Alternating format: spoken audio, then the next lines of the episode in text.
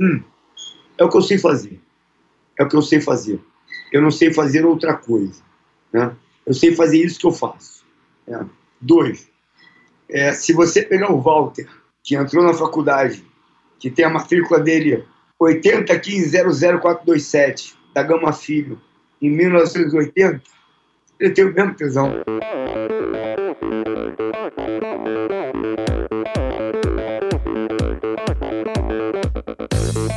Eu sou a Fernanda Keller. Eu sou João Amoedo. Sou Poliana Kimoto. Aqui é o Murilo Fischer. Aqui quem fala é Ronaldo da Costa. Olá, sou Henrique Avancini.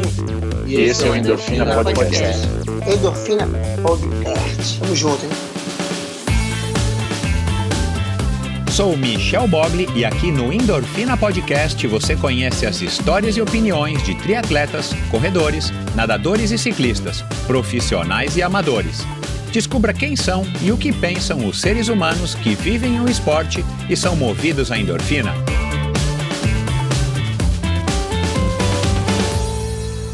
Olá, seja bem-vindo a outro episódio do Endorfina Podcast. Esse e todos os episódios são editados pela produtora Pulsante. Segundo episódio do ano, se você está chegando agora, muito bem-vindo, feliz 2021.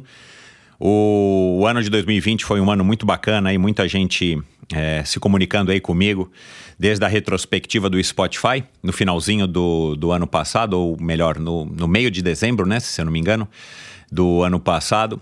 É, falando, fazendo referência aí a alguns episódios, muita gente ouvindo aí às vezes pela segunda vez episódios que foram ao ar no ano passado e como eu escrevi num dos últimos newsletters do, do ano, foram muitos episódios, né? Se eu não me engano, no total foram 78, é, 78 episódios, se eu não me engano, é, em 2020. Então foram muitos episódios, muito mais do que os 52 usuais, né? 52 semanas, 52 episódios.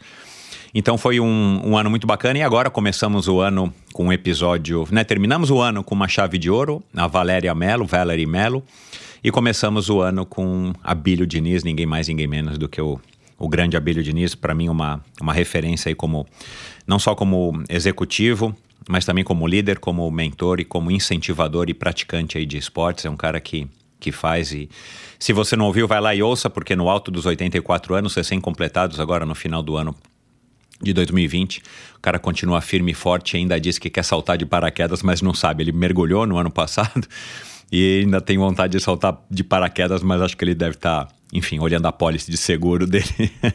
mas vamos lá, esse episódio, o episódio de hoje é um episódio muito bacana, um episódio que me deu bastante satisfação e estamos ficando velho, né, cara? E a gente começa a conversar com as pessoas aí que tem mais ou menos a mesma faixa etária que a gente, tem um, um lastro, uma história é, grande, comprida aí por trás, longa por trás, e, e, e, não sei, fica, fica, fica uma afinidade aí, uma, uma afinidade natural. E foi assim a nossa conversa, eu e o Walter Tusch. Foi um episódio gravado ainda no ano passado, em novembro. Só consegui publicá-lo agora. Mas foi um episódio muito bacana. É um cara, um cara aí com valores muito legais, né? assim, como, como ser humano, né? Um cara, é um professor, um técnico, a moda antiga, mas vocês vão tirar aí as suas conclusões, mas a moda antiga funciona e funciona muito bem. E é um cara com uma excelente memória, o que foi, o que foi muito legal, assim, porque o cara dá umas, dá umas tiradas, assim, da, durante a nossa conversa que eu me surpreendi de fato. E, e, e a conversa já começa, né, enfim, emocionante, vocês vão ouvir aí. É, e falamos, né, da, da, do começo dele, né, como a gente fala aí com muitos convidados, trata aí da trajetória, desses convidados que têm história pregressa, muita história pregressa, a gente fala do começo, como é que foi, como é que era, né, um cara aí que tem muita experiência, um cara que, que tem muita vivência, um cara que é um amante da profissão. É, falamos aí de aulas particulares de educação física, né? Ele, ele, ele citou esse termo e, e, é um termo que, que hoje em dia a gente fala de personal training, enfim. Falamos do Ironman aos 60, falamos da, de mudanças da fisiologia humana, o valor do conhecimento, as ansiedades, né, principalmente é, no ano passado por conta do Covid, né, que a gente ainda continua aqui meio que se debatendo contra esse, com essa nova realidade. Enfim, foi um bate-papo muito legal com esse cara, tenho certeza de que vocês vão gostar. Obrigado a todos que têm interagido comigo, obrigado a vocês que têm assinado a newsletter. Aliás, se você não assinou, assine agora. Entre lá no meu site, no seu celular, onde você estiver no tablet, preenche lá o seu nome e o seu e-mail a partir já dessa sexta-feira, você vai estar recebendo um newsletter semanal. Toda sexta-feira eu estou enviando aí desde de novembro. Enfim, e obrigado a todos vocês que têm compartilhado, seguido, assinado, comentado, é, feito reviews, dado estrelinhas na Apple Podcasts. Isso me ajuda muito. E, e obrigado a vocês também, claro, que têm apoiado o Endorfina, não somente desde junho de 2017, ouvindo e compartilhando e, e, interagindo comigo, mas também apoiando financeiramente. Se você acha que esse trabalho vale aqui uma contribuição sua financeira mensal, a partir de 20 reais você já me ajuda bastante. Obrigado também aos patrocinadores e esse episódio em especial é um oferecimento da Bovem Energia. A Bovem é uma comercializadora, uma gestora e uma geradora de energia, assim como para os meus convidados, para a Bovem Energia é um assunto muito sério. É uma empresa sólida e confiável, com profissionais experientes e treinados para lhe oferecer agilidade no atendimento, robustez e competência na condução dos negócios Saiba mais em bovem.com.br e siga o perfil deles no Instagram, arroba energia, se você é uma pessoa jurídica que está habilitada para comprar energia no Mercado Livre, escolher de quem você vai comprar energia, quanto que você vai pagar. Entre em contato com a Bovem. A, de energia a Bovem entende, eu não preciso é, ficar repetindo isso daqui aqui. Enfim, e esse episódio também, claro, é, continua sendo ainda aí, para meu orgulho, um oferecimento da Supacas do Brasil, arroba SupacasBR que é a marca californiana de acessórios de ciclismo de alta performance. São eles patrocinadores da equipe profissional Bora Hansgrohe, equipe alemã de ninguém mais, ninguém menos do que o Peter Sagan, que também é um garoto propaganda. E claro que um embaixador aí da marca, o cara que, que testa e aprova as fitas de guidão, luvas, meias é, e toda outra gama, variedade de produtos da Supacas é, selins, inclusive, selins deles são muito legais. E esse ano, quer dizer, ano, ano passado, né, 2020, eles lançaram um modelo de sapatilha para pré-venda, muito legal. Aliás, tem um modelo aí que eu já estou conversando com o Paulo, já estou namorando aí para comprar e trazer para mim para o Brasil no padrão Oil Slick, que é o padrão aí que eu acho mais legal aí de cor da, da Supacas, já que usa uma bicicleta de titânio. Enfim, é, ela é, são produtos né, excelentes e, e, uma marca muito bacana, uma marca aí que outro dia eu disse também, as pessoas tiram foto para postar, que tem a meia combinando com a fita de guidão, combinando com a bicicleta, combinando com o suporte de garrafinha, enfim. Então, é uma marca aí que está se tornando objeto de desejo também dos brasileiros. Então, dá uma olhada no site ultracicle.com.br.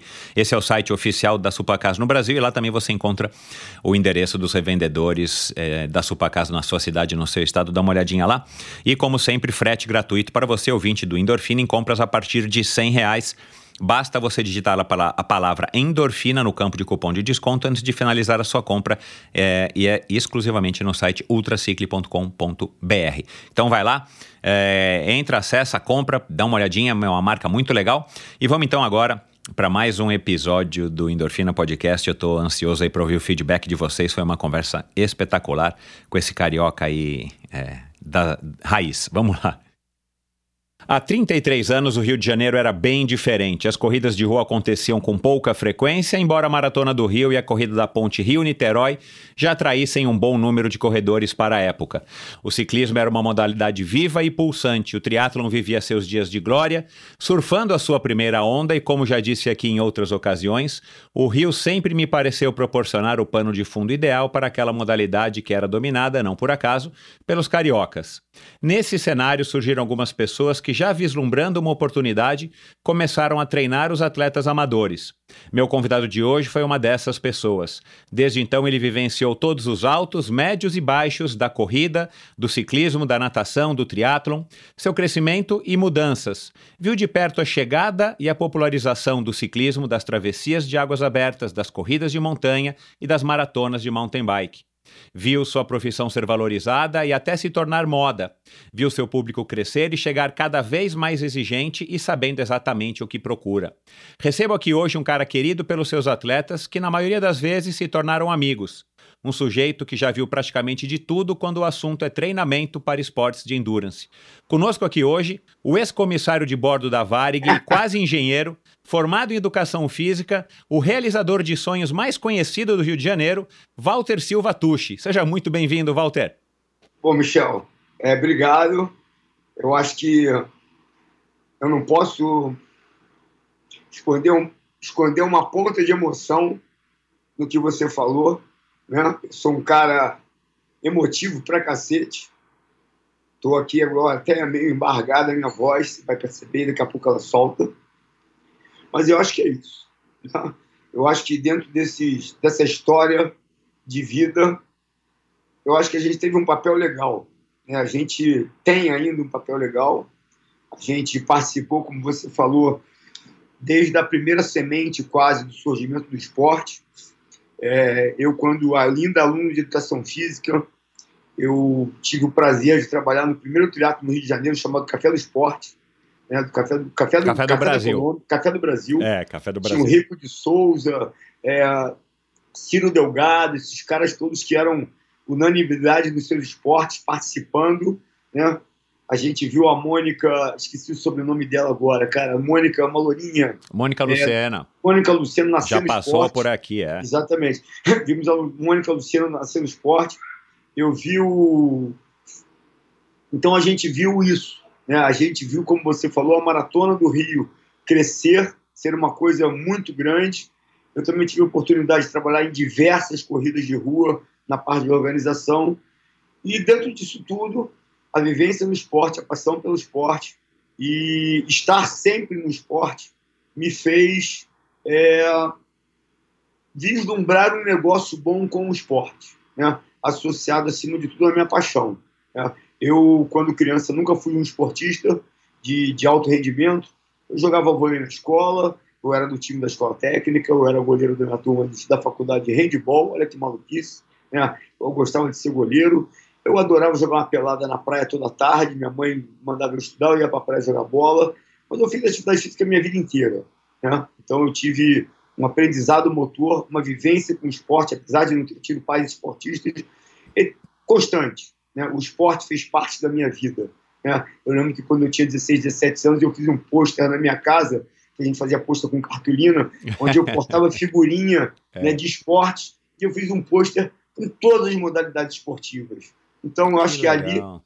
quando eu era, tinha 14, 15 anos, eu acho que a, a semente foi plantada dentro de mim. Né? Então eu organizava o time da pelada, a camisa das crianças, o jogo da gente, eu era o dono da bola, né? Gostava- mas gostava de ser o dono da bola para poder fazer com que as coisas acontecessem. Exato, né? exato. Eu, durante todo esse tempo, eu me, vi, me vejo sempre fazendo. Né? Eu gosto de fazer com as pessoas, eu gosto de ajudar as pessoas a fazer, mas eu gosto de fazer. Né? Eu não chamo, não, nem, nem chamo isso de empreendedori- empreendedorismo, eu chamo isso de fazer. Eu gosto de fazer. Né? Eu, se eu ver uma coisa errada, eu vou lá e faço. Eu não peço, eu faço.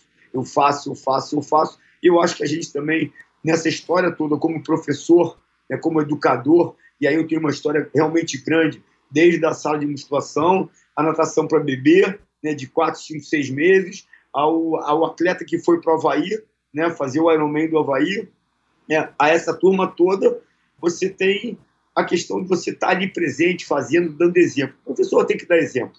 Né? E na faculdade, quando eu dava aula, eu dava exemplo, era horário, era pontualidade, era seriedade, nunca deixando é, o meu lado rabugento de ser, óbvio, né? que é uma característica do Walter, nunca deixando o meu lado é, sério de ser, óbvio também, mas nunca deixando de ser também um gozador. Né? Eu procuro levar isso tudo no meu dia a dia, muito mais como gozador de brincadeira, pelo lado lúdico, que de outra forma. E a gente vai. Né? A gente vai nesse universo de pessoas de, de, de necessidades diferentes. Né? Então é mais ou menos isso aí, Michel. Aconteceu. E o Rio de Janeiro, como você bem falou agora há pouco, Rio de Janeiro, cara, eu, eu, eu tive a oportunidade na minha vida de viajar para pedalar com alguns alunos, né, de viajar a lazer também. E eu costumo falar o seguinte: as Dolomitas é muito legal para pedalar, os Alpes é muito legal para pedalar, todos esses lugares são, são, são, são místicos para pedalar. Mas o Rio de Janeiro é uma grande cidade, o Rio de Janeiro é ímpar. O Rio de Janeiro tem que ser comparado a Nova York, a São Paulo, Exato. a, a, a. Tóquio, né, a, a Sydney. O Rio de Janeiro não pode ser comparado com as Dolomitas. Só que no Rio de Janeiro você tem uma praia de Senado o ano inteiro, que é o posto que é ali em Copacabana, no posto 6.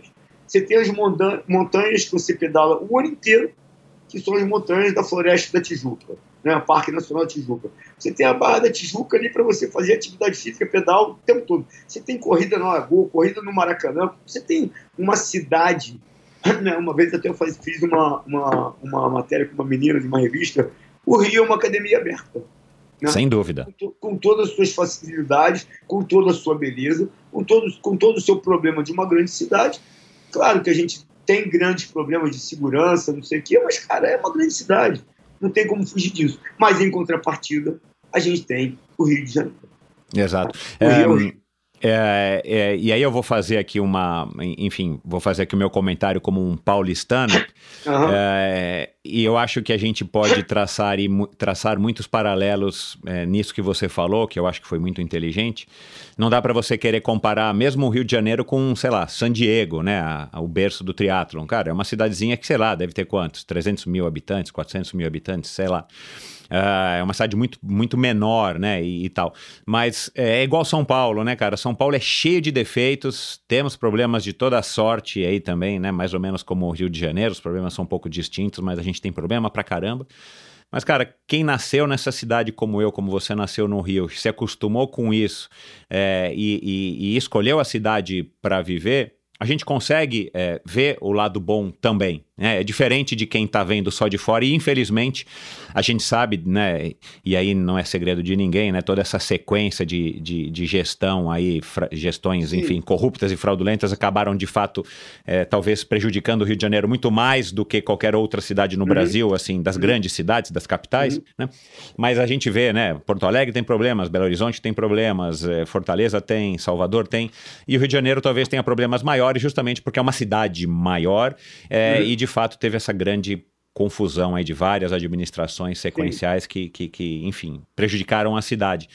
Mas, de fato, né, e, e não só eu que digo isso, isso já é, um, é, é praticamente que um dito popular, né, uma das cidades mais legais, mais, mais bonitas do mundo. E para praticar esporte, de fato, assim, e aí eu, eu, eu, eu lembrando, né, meu primeiro triatlon foi no estado do Rio, foi em Angra dos Reis, mas naquela época, em Uhum. 88, 89, cara, Armazém do Esporte, Company, aquelas provas que tinham lá na, na, na- Barra de Guaratiba e tudo mais, cara, Uhum. aquilo pra mim ficou tão na memória como é, aquilo pra mim, e, e se eu for olhar hoje, né, o triatlon hoje, vamos lá do triatlon, mas podemos falar do ciclismo, podemos, podemos falar da natação, cara, pra mim aquilo era o pano de fundo ideal do triatlo. Pra Sim. mim, triatlon é aquilo. Né, eu acho que é Sim. muito parecido com o, com o espírito do Havaí, para quem já foi para o Ironman, ou mesmo fazer outras provas no, no, no Havaí. É muito parecido com o espírito de San Diego, do, do sul ali de, de Los Angeles. Então, assim, o, o, o- o Rio de Janeiro tem um- uma atmosfera muito bacana. Cara, assim, na minha época, quando eu competia profissionalmente, adorava viajar para o Rio de Janeiro para Uhum. competir. No final do domingo, a gente parava no Bob's ali da Serra, pegava um milkshake de ovo maltine, que praticamente só tinha aí, né? Era pou- eram poucos os lugares que tinham aqui em São Paulo. E a gente voltava feliz da vida para casa contando um monte de bobagem da prova que a gente tinha feito e curtindo, né, a marca do sol no, no, no corpo. Isso que você falou, a gente nadava em Barra de Guaratiba, vinha pedalando para Barra da Tijuca Então. e chegava lá no que, quase no quebra-mar. É Exato, você fez exato. um triatlo desse, né? Exato. É, Que, é, que inclusive a chegada era do lado de um Bob's também, do né? lado do tinha, Bob's, não lembro onde é que... É. Maciel, exatamente. Exato, o Legário Maciel. Era isso É. aí, a gente largava lá, nadava naquele troço, subia a Grota Fundo, pegava a estrada do Exato. Pontal, descia a Praia da Reserva inteira e chegava lá. né? É. Então, isso é essência. É. Isso é essência. Então, É. isso o Rio, é, o Rio tem vocação. Né? Sem dúvida, sem dúvida. vocação. E, É. como você falou, é uma cidade apaixonante por esporte. É. né? Precisa de organização. Não Claro. tem como. né? E uma coisa importante, Michel, o Rio é importante para o esporte, ele é, é importante é, tanto para o atleta que está começando no esporte, quanto para o atleta de alto rendimento. Porque porque está começando, ele tem um cenário para o iniciante, e para o alto rendimento, ele também tem um cenário para o alto rendimento.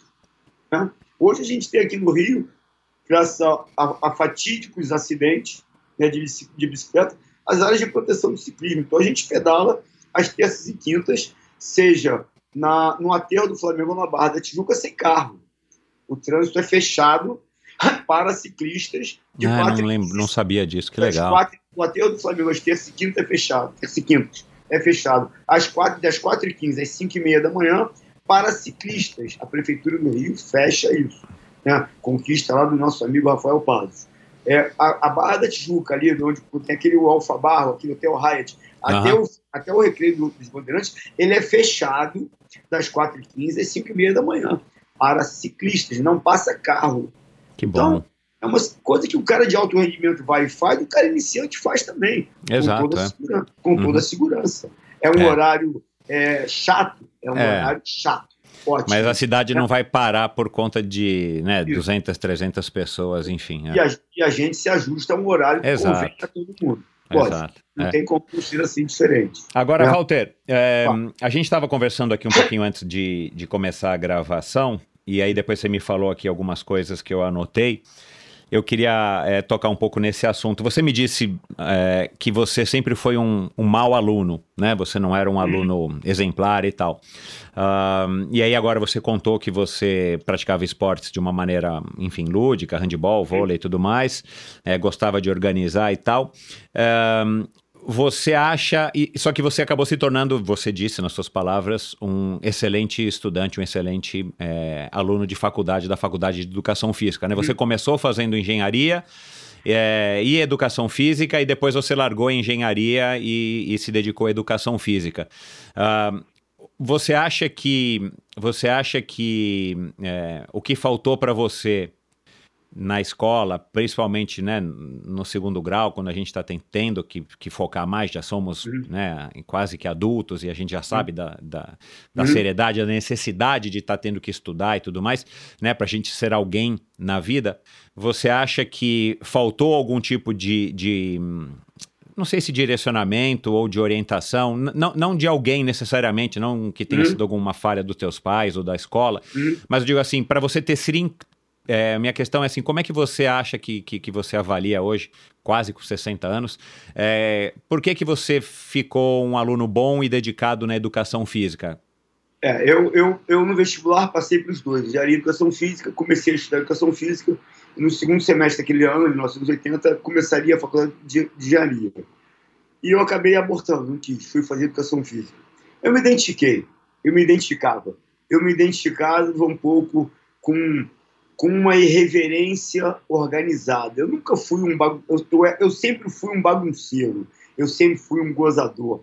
O meu, o meu espírito é lúdico, o meu espírito brinca. E eu consegui ver isso, ver isso na educação física. Eu me via trabalhando num, num ambiente onde a minha essência de lu- Ah, ludicidade, né, de humor, de energia, seriam amplamente, de forma subconsciente, inclusive, mas seriam amplamente, é, iam de encontro à, à minha essência. né? Aham. E aí eu fui para educação física, eu fui me identificando com aquilo, fui gostando daquilo, e cada vez mais. Eu lembro que na faculdade de educação física, na Gama Filho, a Gama Filho tinha três provas, né? É, GQ1, GQ2, GQ3. Então você tinha que fazer 15 pontos em três provas. Na primeira e na segunda, em 95% das matérias, eu passei nas duas primeiras provas, na, na, na, na matéria, Ah. nas duas primeiras provas. né? Mas eu não perdi o foco na última matéria, eu queria ser o melhor aluno. Então eu continuava estudando, eu continuava estudando, então eu me envolvia. Eu me envolvia em anatomia, me, envolvia em fisiologia, me, me envolvia em avaliação, me envolvia no vôlei, me envolvia no basquete, me envolvia no, basque, no futebol. Você ter uma ideia, o futebol eu jogava futebol, era peladeiro, eu gostava de jogar futebol. Aham. Na minha turma tinha uns caras que jogavam bola pra cacete, né? E eu não conseguia me ver fora daquele, daquele campo da galera jogando. Sabe o que eu vou fazer, Michel? Eu fui ser o juiz do jogo, bicho. Ah, é? Vocês não querem deixar eu jogar? Eu sou gestão melhor? Tá bom, eu sou o juiz. Eu quem manda nessa porra sou eu. Eu fui ser o juiz, tinha cartão amarelo, fui ser o juiz, bicho. Eu queria Legal. participar. Entendeu? Então eu me via participando sempre de tudo. A educação física foi assim, cara. E até hoje. Mas, mas você escolheu educação física e, e engenharia. Engenharia dá para entender, né? É, Eu é um curso tradicional, é É, eu tinha feito escola técnica e foi uma coisa natural. natural, é. E a educação, física- física veio da onde, assim, tipo? Sei. Porque, cara, acabou sendo um golpe de sorte gigantesco, né, cara? É. Porque É, além de você ter passado nas duas, você desistiu da engenharia, que é um caminho mais óbvio, né? Imagino até Uhum. que tenha gerado algum conflito em casa e claro. tudo mais, né? Claro. Ainda mais em 1980, né? Se É. não me engano, você disse. É, então, assim, acaba que, né, se a gente for olhar para trás, parece Sim. que, né, cara, tava.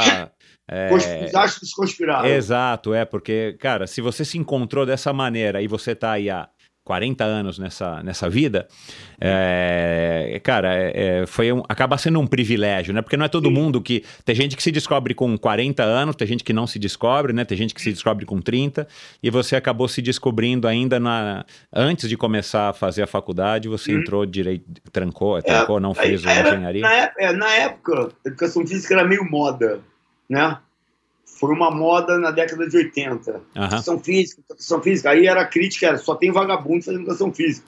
Era ficar na faculdade, fui pra faculdade, fazia porra nenhuma, só queria jogar. Não queria estudar. É, né? é, é, E é. aí, cara, tanto que assim, dessa, dessa turma da década de 80, se você se a gente conseguisse fazer uma estatística de quem entrou na faculdade da década de 80 até 80, 85 e está no ramo até hoje, a gente vai perceber que tem poucas pessoas. Poucas De pessoas. fato, é. tem poucas pessoas. Da minha turma, devem ter, devem ter hoje seis, ou- que eram de 120 pessoas. Já no, em 1990 tinha metade trabalhando, depois isso foi diminuindo, diminuindo. Da- Talvez da minha turma hoje, a educação física, efetivamente, trabalham quatro ou cinco pessoas. Uhum, é verdade. Eu, eu tô aí, cara. Eu tô aí. Eu acho que é, é- é- foi uma moda. Eu entrei na moda, gostei da moda e hoje eu ajudo a ditar a moda. Né? Então. Ah, participei desse crescimento. uhum. Né? Ajudei a esse crescimento. É, e a É. tua, a tua vivência, né, a tua bagagem, não só como, como um homem, é, beirando aí os 60 anos, por tudo que você passou na tua vida, mas a tua vivência é, ativamente nesse segmento deve te dar aí uma, uma perspectiva, e, e eu colocaria aqui até que uma vantagem competitiva com relação aos mais novos, é, que deve ser muito legal para os teus alunos, né? Assim, saber que você é um cara que. E, e isso que você também falou no começo, né? Você passou pela musculação, que eu acho que basicamente é o começo de qualquer professor de Uhum. educação física, né? É, aulinha para bebê, de natação e tudo mais. Cara, é, é legal também porque você. você é, pela época que você viveu isso, você também não tinha a pressa, né? Não, deixa eu fazer isso aqui, vou, vou ser personal. Né? Quando é que Não. você imaginou naquela época que você poderia ser personal é, de alguém, né? Ou de algumas Mas uma- pessoas? Mas uma coisa engraçada, Michel, em 80 e... 87, 88, 89, por aí, eu não sei quando foi a data, não, foi mais, foi um pouco depois, 90 e alguma coisa. Eu fiz um mapa astral com uma moça chamada Cris- Cristina Matos. Eu Aham. tenho, eu tenho boas memórias, né, assim, nomes, às vezes eu guardo bem, fatos. Mas você E assim- fez por, por, por você? sei lá, alguém, pô, outra moda de mapa astral. Aí, nessa época, ela falou assim para mim: você deveria começar a dar aulas particulares. Como assim? Tem gente que precisa de aula de ginástica em casa. É, aula particular, né? Porque na nossa época era aula. Bom, aula, Aula particular particular. até hoje, né? Quando É. as crianças precisam de E as- reforço. Isso, e- isso não tinha. Exato. e aí, em é. 1990, eu dava aulas Particulares. de educação física, cara. Olha que doideira. Né? E Caramba. em 1990, eu fui personal trainer. Existia. Era uma profissão. Cara, eu nunca ouvi, eu nunca ouvi esse termo, aula, é, é professor de aulas particulares de Particular, educação física. Porque, é, não é? Exato, uma aula uma aula. Eu estou dando uma aula particular. Né? Cara, você Essa tinha, que, de você tinha que passar a usar isso, Walter. Pô, você quer aula particular de educação física? O que, que é isso? é. Não, é personal trainer, mas é- na, na minha época, aula particular de educação E física. uma coisa que você falou que é legal, assim, Michel, é, eu, eu, eu, eu hoje, assim, você fala dos alunos e tudo mais, eu acho que tenho, eu acho que você, como foi esportista, esportista de alto rendimento, você algum dia ouviu de algum treinador seu, alguma assim, bateu no teu ombro assim, mas fulano, eu não, eu não consigo isso, isso, isso, isso, o fulano fez isso, isso, isso. Aí o cara bateu no teu ombro e falou assim, ó, Michel, isso se chama bagagem. Você ainda não tem bagagem no esporte. É. Isso, aí, você vai ter bagagem seu segundo ano, terceiro ano. às vezes, Agora o Michel tem bagagem. Agora É. o Michel tem lastro no esporte. É. Sabe de Às quem que eu ouvi isso, cara? Eu ouvi Ah. isso do Beto Dolabella, cara. É lá atrás, meu. É isso aí. Eu tive uma bicicleta dele, inclusive. Em Ah, é? 96, uma Vitos de carbono Ah, que era legal, dele. Comprei legal. dele. Então, Eu lembro direitinho o Beto me falando isso, cara. Pô, você anda bem, moleque, mas você precisa ter bagagem. É isso aí, é isso aí, cara. Você tem que ter, você tem que estar esca- é, é, é encoraçado naquela coisa, né, do- encascorado no esporte. Não adianta, cara. Então, dentro disso que você comentou agora há pouco, pô, você deu aula para criança, deu aula para adulto, deu aula para não sei o quê. Cara, você tem um, um- um leque né, de informações, e são informações que, que são legais, Michel, porque elas não se perdem no tempo. Né? Como eu atuo com isso até hoje, elas estão vívidas na minha memória. Exato, Né? é. é. Então elas são vivas, é a aula particular, é aquela aula de demonstração, é aquela experiência que eu vivi, é aquilo que eu, que eu vivo no dia a dia. Então, às vezes, o meu aluno fala uma coisa, outra, mas eu estou correndo pouco, cara, olha só, você, vai, você só vai correr daqui a dois anos. Mas como assim? Você só vai correr daqui a dois anos? Daqui a dois anos você vira um corredor. Enquanto isso, bicho, você vai melhorar teu tempo, melhorar teu tempo, você para de treinar, despenca tudo de novo. Quando você tiver dois, três anos de corrida, você corre com, com consistência, você tem a tal bagagem. né? Então, nisso, eu, e, e uma coisa também importante, Michel, é, eu, eu, por ter sido um péssimo aluno no ginásio, né, a minha mãe é, era, uma, era uma, uma santa, diria assim. Né? Eu, ela, eu ia para as provas estudado, não estudava nada, não queria nada, só queria jogar bola, e ela fazia milhões de questionários para mim, e eu tinha que decorar os questionários de ciências, de geografia, de história, aquele troço todo. E aí, em função disso, cara, eu tenho uma memória visual absurda. E eu passei a ser um cara muito atento. É, é ruim a gente falar da gente, né? Mas eu passei a ser um cara, a ser um cara muito atento. Muito atento. Então você fala comigo, eu presto muita atenção. E isso guarda. Eu tenho essa capacidade, eu guardo. E aí eu vou lembrar, eu estava conversando com uma menina aqui na, na loja do Renato Estrela, aqui da Specialized no Rio. Ela, ah, não, que eu pedalo, não sei o quê, que a minha mãe o meu irmão é, fazia triatlon lá atrás. Ela, quem? Daniel Gaspar. Eu falei, não, conheço o Daniel, conheço inclusive sua mãe, Rose. Ela, como você assim? foi no spa que eu trabalhei, ó, trabalhei no spa, hein? No spa que eu trabalhei, em 2002. Ela olhou para mim e falou, não é possível você lembrar disso. Foi ela e eu, ela e a Tiziana. Ela é, é. Eu falei, pois é. Eu lembro que a Tiziana tinha uma loja de roupa de criança. Ela, cara, isso tem 20 Caramba, anos. meu. Então, assim, eu, eu guardo as coisas. Né? Então, eu trabalhei em spa, eu trabalhei com obeso, eu trabalhei com desavaliação, eu dei aula em faculdade durante 10 anos. Né? E eu tive algumas oportunidades na faculdade legal. Assim, eu treinava o, o Lula, que era um atleta militar, e ia disputar um campeonato mundial, mundial de triatlo. Então, naquele ano, os meus atletas de treinamento esportivo me ajudaram a fazer todo o treinamento esportivo do Lula para aquela prova. Então, a, a, formação daqueles alunos daquele ano foi exatamente traçar todo o programa de treinamento do cara.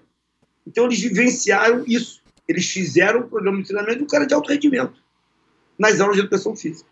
Ô, Walter, essa, esse, esse horizonte gigantesco, né, que você já está falando aqui agora de spa, né, e tudo mais, né, ainda você disse que passou aí três anos sendo comissário de bordo da Vare, também antes da gente gravar. Você é um cara que é, é aberto a novas experiências, você gosta de dizer primeiro um sim para depois até refletir, putz, será que eu vou topar ser comissário? Será que eu vou topar dar aula no spa? Será que é, ou tudo isso que você vivenciou na educação física é, é, mais mesmo, tipo, foi uma coisa consciente de tipo assim, não, cara, eu vou galgando aqui os, os, os degraus, eu vou fazendo meu networking, eu vou. É, ou você simplesmente gosta de dizer um sim, você gosta dessa história de estar, tá, enfim, experimentando cada vez mais coisas para justamente poder fazer um melhor julgamento, né? Do, enfim, do que você vai. Michel, eu, eu costumo dizer assim, na época que a gente começou a trabalhar com educação física lá atrás, né? Eu sempre tinha na minha cabeça que eu não podia ter um emprego. Né? Então, eu não podia ter um emprego, se eu perdesse o emprego, eu perdia tudo. Então, como era difícil você ser empregado em educação física em modelos formais, oito horas por dia, de 8 às 10, uhum, quê, é. você vai criando uma colcha de retalhos. Ah, tá. E você vai encaixando a coisa toda. É a aula de musculação aqui, é, o, a prova que você passou para o Estado foi dar aula no Estado. Então, assim, mais eu dava aula de musculação segunda, quarta, seis de manhã. Eu dava aula no Estado terça e quinta, lá na, na, no pedágio da Rio Petrópolis, é, de, de sete e meia às onze e meia. De meio-dia a uma eu dava aula na Reduc, que era no meio lá da, da Washington Luiz. Eu vinha para a Hebraica dar aula de natação. Então, você vai construindo uma colcha de retalhos. E dentro dessa corrida de retalho, você, óbvio, uma hora você vai é, escolhendo aquilo que você mais gosta. Mas, cara, eu acabei sendo. É, não sei se é sorte, eu vou dizer isso de novo, né? Mas eu acabei sendo é, privilegiado. Walter, tem vaga aqui para dar aula de não sei o quê. Topa, topa. Né? Uma coisa que eu nunca dei aula, que eu sempre quis, quis ter dado aula, foi de basquete. Eu adorava aquilo. Eu, achava, eu tive uma aula de formação de basquete com o Valdir Bocardo e com o Bira. Cara, foram professores assim excepcionais. Eles Uau. nos ensinaram a ensinar basquete. Né? Assim como do vôlei que eu tive oportunidade, que era o Hamilton e o Sérgio. Uhum. Hamilton Baiano e o Sérgio. Então, assim, foram professores que dentro, como o do, o, do handball que foi o William, então foram professores que dentro de matérias de esporte, eles nos ensinaram a ensinar. Então eu tinha vontade de dar aula de futebol, eu tinha vontade de dar aula de basquetebol, porque eu aprendi a ensinar, né? Mas você vai construindo o teu universo dentro disso, né? Como o Pavel me deu aula de natação, né? então você vai construindo o teu universo. E aí você vai acabando caindo nas coisas que vão sendo mais afins a você também. Né? Você dá de natação aqui, alguém te chama para dar de natação ali. E aí as coisas mais ou menos vão andando, vão entrando. Aí eu... E quando que você é, é, quando que você começou a, a, a pegar mais gosto por uma modalidade ou por outra, você como professor? É, se houve isso ou você simplesmente foi, é, enfim, foi enveredando para o triatlon e para a corrida num primeiro momento? Você falou um pouco do ciclismo, eu quero que você conte aqui agora, né? É, gra gravando, né? É, é, como é que foi isso? É, e depois é, né, quando que você, como ser humano, como é, é, professor também de educação física, mas quando que você começou também a, a pegar o gosto pela bicicleta, começou a, enfim, a também, né, cuidar da sua uhum. saúde praticando uhum. é, os esportes que você Esporte. hoje é, é, ensina, treina, né? Uhum. É, eu, eu, eu comecei com aquela história de treinar as pessoas, né, em 87, com o ciclismo, começou com o ciclismo de fato, depois veio para os triatlons, os triatlons curtos. Já tinha uma galera que eu treinava, 88, 89, 90, 91. O, o esporte começou a, a andar. Eu participava das provas de ciclismo e de triatlon que tinham, de ciclismo muito pouco, né, de triatlon. Depois eu tomei o gosto pela corrida, comecei a correr, fiz quatro maratonas quase seguidas, fiz maratona 88, 89 eu fiz duas, em 90 eu fiz uma, fui correr Nova York em 89 e aí, cara, você, você nada, eu dava aula de natação, nadava com meus alunos no último horário sempre. Você, você corre, que você quer fazer maratona. E aí você compra uma bicicleta e se apaixona pelo troço. Né? E aí o triatlo começa a fazer parte disso, e aí você começa a, a ser um, um, um, um difuso, um, a difundir a ideia. E aí você começa a ter uma rede de pessoas que querem fazer aquilo com você. Né? Então eu fiz triatlo ativamente até 92, 93, 94, mas eu já pedalava muito, meu universo já era com bicicleta também nessa época, né? A gente pedalava toda quarta e sexta, tinha o pedal do, do, do, fim de semana, que era na Barra da Tijuca, que saía do Leblon, tinha o Peter Danscheit, que é um que era campeão mundial de vela, que pedalava com a gente já naquela época. A gente xingava, eu xingava, pô, Peter, vai pra vela, bicho, para pedalar com a gente, que a tua é chato demais. Então é muito forte, cara, é muito forte, é forte até hoje. É um amigo hoje, né, grande, admiro ele pra caramba, um cara assim que tem. A disciplina é ele, ele é a disciplina, né? Ele tem quase 60 anos que nem eu, acorda de manhã cedo, de madrugada, treina sozinho, treina na chuva. É o espírito.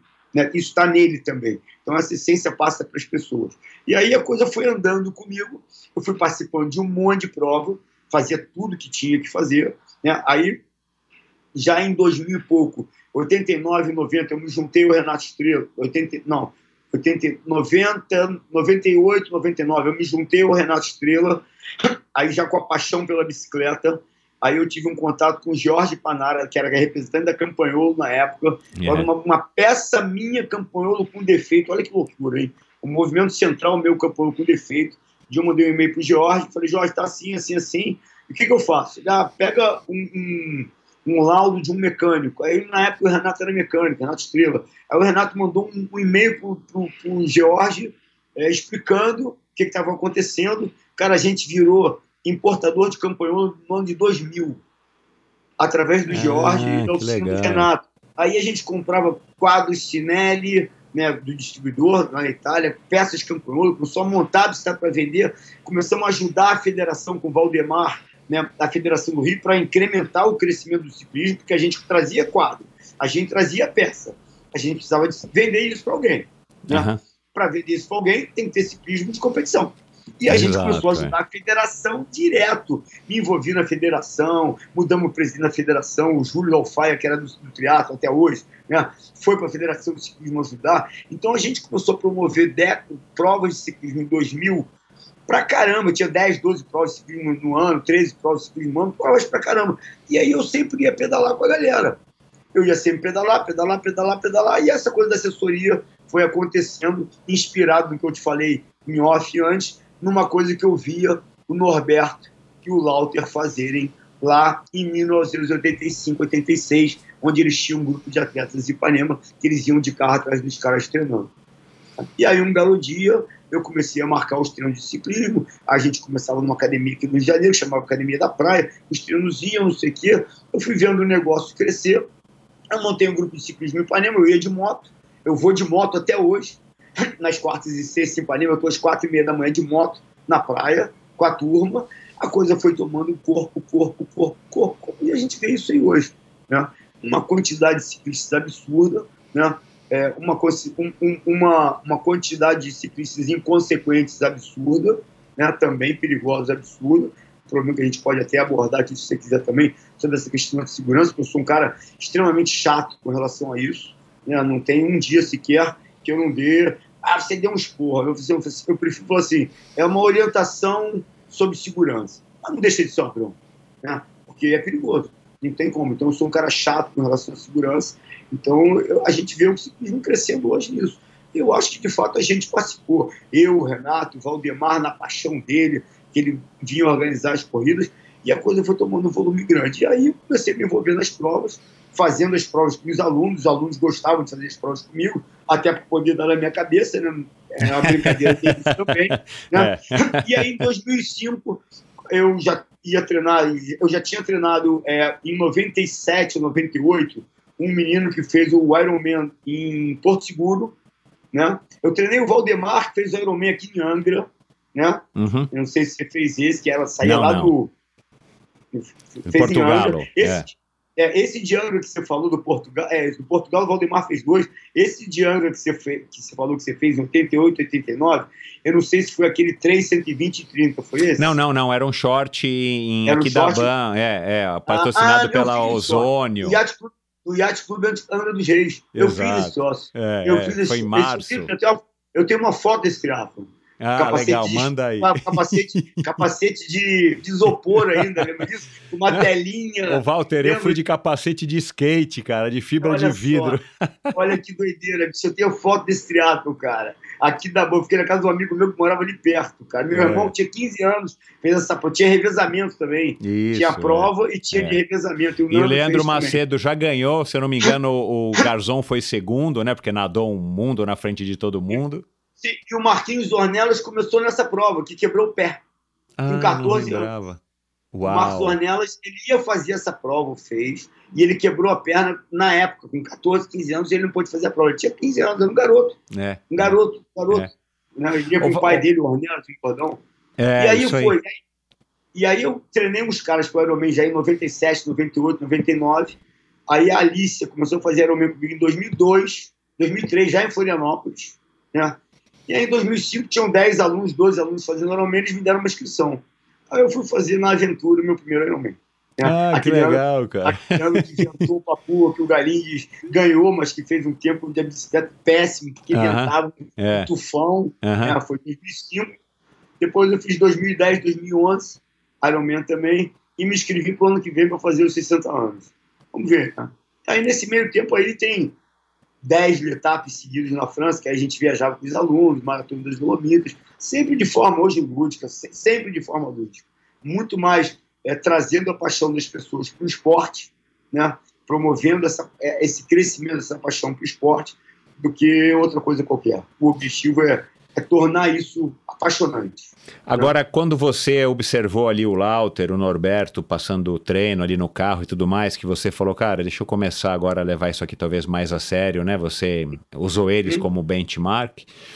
Ah, você chegava a pensar, tipo assim, não, agora eu vou ter um negócio é, meu, aos poucos eu vou largando essa colcha de retalhos. Não, não. Foi uma coisa que, que. Como é que passou Aconteceu. isso na sua mente? Porque aí aconteceu assim, é, Michel, eu em. A gente tinha esse grupo que pedalava já desde, a década, desde 86, 87. E em 90 eu fui ser comissário de bordo. Aí eu entrei para a Varig, eu arrendava a piscina do Leme, ficou um amigo meu dando aula de natação comigo no Leme. E eu treinava já algumas pessoas com planilhas, já fazia umas pessoas umas planilhas com umas pessoas. Tinha acabado de fazer uma pós-graduação em treinamento esportivo, em 99. Ah, Em. Peraí, não. Em 90. 90. Fiz uma, uma, um treinamento esportivo, uma, uma pós-graduação em treinamento esportivo. Em 91 eu entrei para a Varig. Eu lembro que no meu último mês na Varig em São Paulo eu escrevi minha, minha, minha monografia. Né? Pô, já estudei um ano, passei um ano indo para Volta Redonda estudar, bicho, não vou largar isso. Sei lá, o dia de amanhã, né?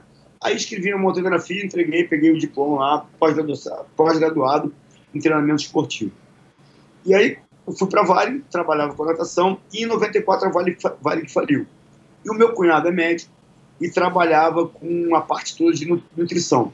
Nutrologista, dieta, uma série de coisas. Um dia eu veio para minha irmã e disse, ah, é, o João não quer que eu trabalhe, João Curvo, não quer que eu trabalhe com ele, não precisa de um professor de educação física, orientando as pessoas, fazendo uma avaliação antropométrica das pessoas, explicando né, o perfil antropométrico das pessoas e dando uma dica sobre atividade física.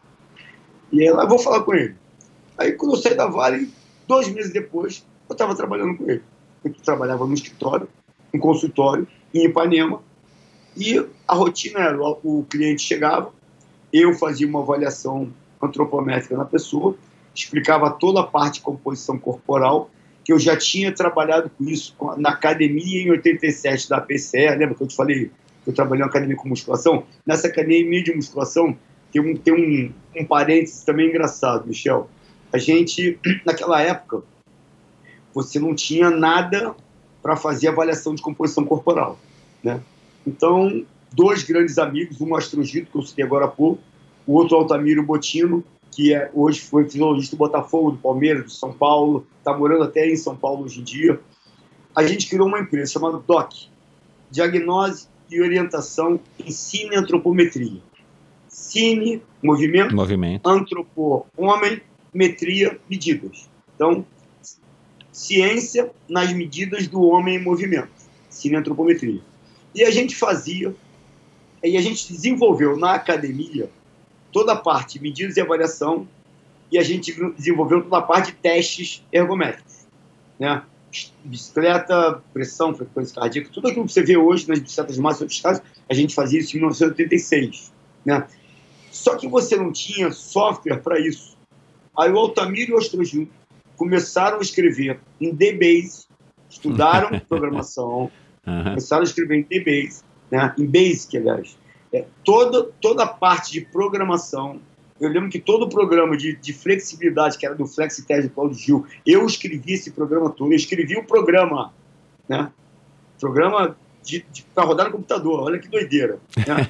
então a gente fez um sistema, já naquela época, para fazer medidas de avaliação para oferecer isso, isso às academias. Então eu tinha uma Saveiro, notebook não existia, a gente tinha uma caixa de alumínio de um metro e meio de comprimento, onde a gente colocava um teclado, um computador, é, um monitor, uma impressora, levava uma bicicleta ergométrica da Monarch, que você certamente treinou nela em alguma vez na sua vida, Claro. levava nas academias, montava aquele laboratório na academia e fazia isso de forma itinerante. Então, é- cara, isso estou falando de 87, 88. Meu Olha Deus. só, cara, Então, E aí, e aí, olha como isso evoluiu. Eu lembro que a gente fez teste do Robson Caetano, um teste de wing- Wingate, você deve ter feito alguma vez também, aquele teste Claro. de segundo, aham. intensíssimo.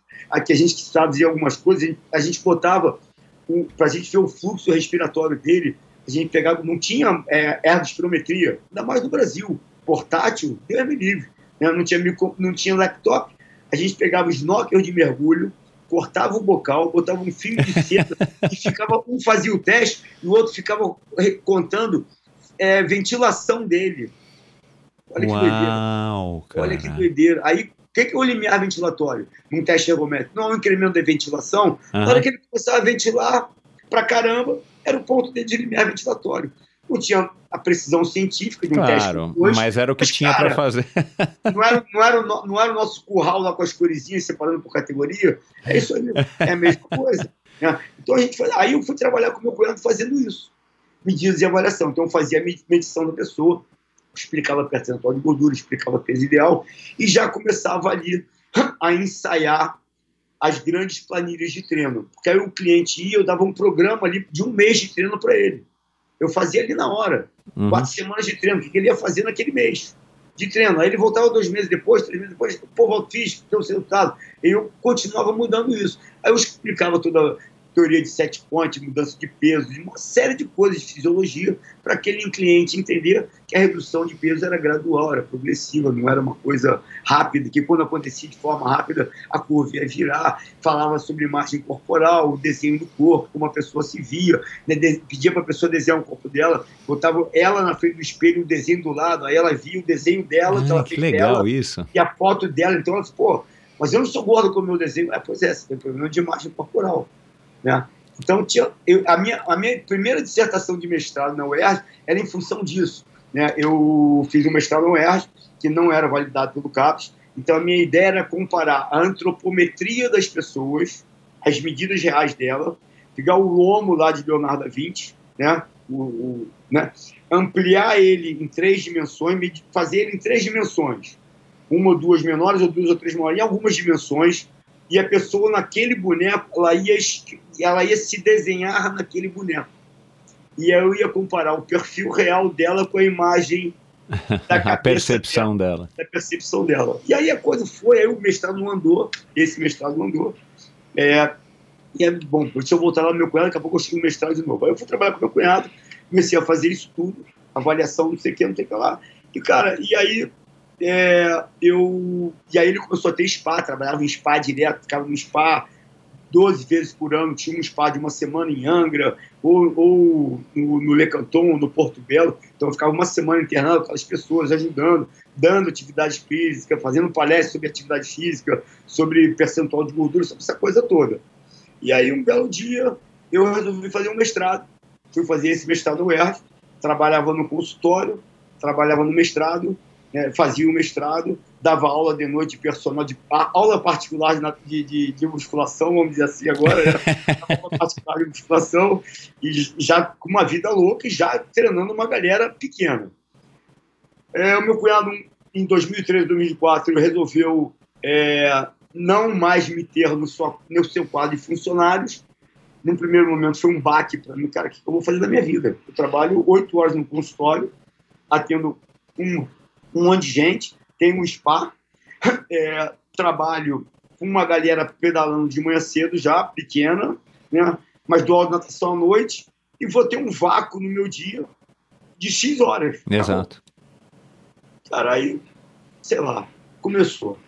Aí treina um, treina outro, treina um, treina outro, treina um, treina outro. Aí, aí eu fiz o mestrado. Aí eu, eu, eu, quando eu fiz o mestrado para o UERJ, a primeira vez a prova, eu não passei mas fui convidado a dar aula lá como professor substituto. E aí dei dois anos de aula como professor substituto de ensino antropometria. Logo depois a Estácio de Sá me chamou. Aí eu dei aula na Estácio de Sá também de medidas de avaliação para fisioterapia. Então meu contato era todo com fisioterapeutas. Né? Aí eu resolvi, falei, agora tem que fazer um mestrado legal, porque o da UERJ não vai ser validado, tem que fazer outro. Aí fui fazer um mestrado na Castelo Branco. Aí eu comecei a fazer um mestrado na Castelo Branco, e a minha, disserta, a minha dissertação no mestrado foi com ciclistas. Perfil dermatoglífico de atletas de alto rendimento de ciclismo. O que, que é perfil dermatoglífico? Existe uma... É, quando a gente... É, você vai treinar as pessoas, você vê as características físicas das pessoas, principalmente através de biópsia muscular. Cenoura vermelha, fibra branca, uhum. já, todos nós já ouvimos algum dia. Né? E diante desse perfil de fibras musculares, o atleta é um velocista, é um, um cara de endurance, é um maratonista e tudo mais. Né? Só que a escola russa, é, o nosso professor orientador é o Zé Fernandes, tinha uma, um, uma pesquisa onde eles correlacionavam desenhos de impressão digital, forma, tipo de desenho e linhas do desenho, umas, umas contagens que você faz nas impressões digitais, com as fibras musculares. Então, Uau. se você tem desenho tal, desenho tal, desenho tal, número tal, número tal, você é mais de endurance, você é mais de não sei o que, não sei o que. Então, o Zé Fernandes, na época, fazia isso para todos os esportes. Mas existe uma correlação? Direta. Uau. Direta. vou te contar umas histórias disso, muito engraçado. Direta, direta. E aí, eu pedalava, eu gostava de bicicleta, eu estava envolvido com ciclismo, eu tinha importado campanholo, importado cinema, já treinava ciclistas, vou fazer em quem? Nos ciclistas. Aí eu peguei a Memorial toda na época, peguei a Scott toda na época, né? então fiz com Palharini, fiz com Márcio Mei, fiz com Morcegão, aquela galera toda daquela uhum, época lá de uhum. 2006, 2007, eu fiz com eles todos. Eles não eram alto rendimento do mundo, mas eles eram alto rendimento do Brasil. Do Brasil. Então a gente podia estratificar alguma coisa de cada um deles, do que seria o perfil dermatoglífico do ciclista de alto rendimento do Brasil. Claro que o ideal era a gente ter isso no mundo. Exato. Que a gente faria dos Uma caras de ponta. muito maior, é. De muito mais qualidade. Né?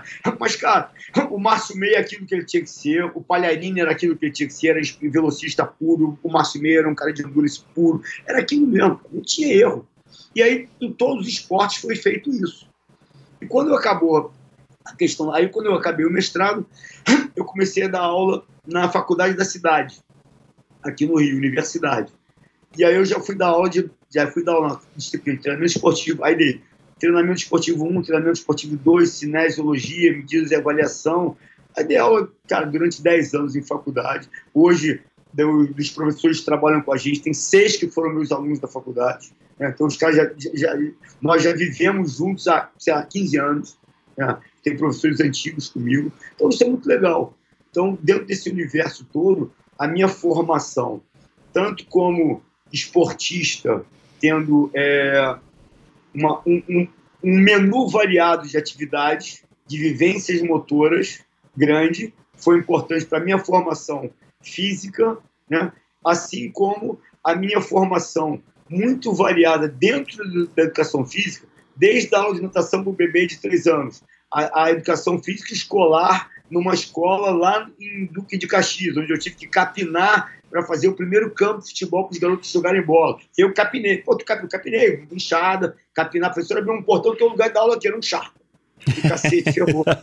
Um charco. Aí pega uma enxada e vai capinar, aquele troço, capinar mesmo né, é pedir bola na, nas redes de praia para as pessoas darem bola para levar para a escola, pedir rede velha, pegar tronco de árvore para fazer baliza de futebol, baliza de. de, de é aquele que eu te falei agora há pouco. É fazer, cara. Né? Eu não tenho uma trave de futebol, não tenho um pau, um pau de, de, de, de rede vôlei. Vamos para o meio do mato, pegar tronco, tronco de árvore e fazer. Então era assim, cara. As coisas eram assim, as coisas foram feitas. Né? Ô, Walter. E eu, eu, tenho orgulho disso, cara. Então, acho legal isso. Eu é, assim, eu acho que você tem uma história, meu, assim, e, e dá pra gente se prolongar aqui em cada momento específico por horas a Sim. fio. Agora, é, o que, que você acha que, que fez você.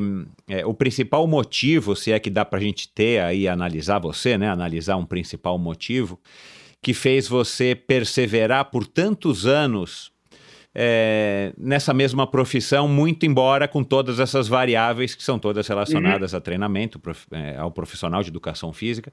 Mas o que, que você acha que fez você é, perseverar? Porque, claro, você está falando aqui de vários momentos bacanas, icônicos é, na sua carreira, mas claro que você teve os momentos ruins também, né? Os momentos de baixa e tudo mais. Um, é, por que não de repente achar que não era o caminho, como a maior parte dos teus é, contemporâneos ali da tua, da tua formação, uhum. é, e não fazer uma outra faculdade ou não, né, vai fazer qualquer outra coisa. É, e você sim perseverou e você sim pro, prosperou também é, nessa, uhum. nessa carreira aí que já dura 40 anos. É, Michel, assim, eu tive uma formação como professor boa, eu tive uma formação como, como aluno boa na faculdade. Eu tive, eu, eu eu, eu nunca pensei em dar aula na faculdade um dia, em faculdade um dia, para curso superior. mas eu acabei fazendo uma pós-graduação em treinamento esportivo, acabei fazendo um MBA em administração esportiva e acabei fazendo o mestrado em educação física. Então eu fui cada vez mais cavando fundo dentro da minha profissão. O que, que me levou a isso? Eu tenho duas, algumas coisas que, eu, que eu, são bem nítidas para mim. Um, é o que eu sei fazer. É o que eu sei fazer. Eu não sei fazer outra coisa. Né? Eu sei fazer isso que eu faço. Né?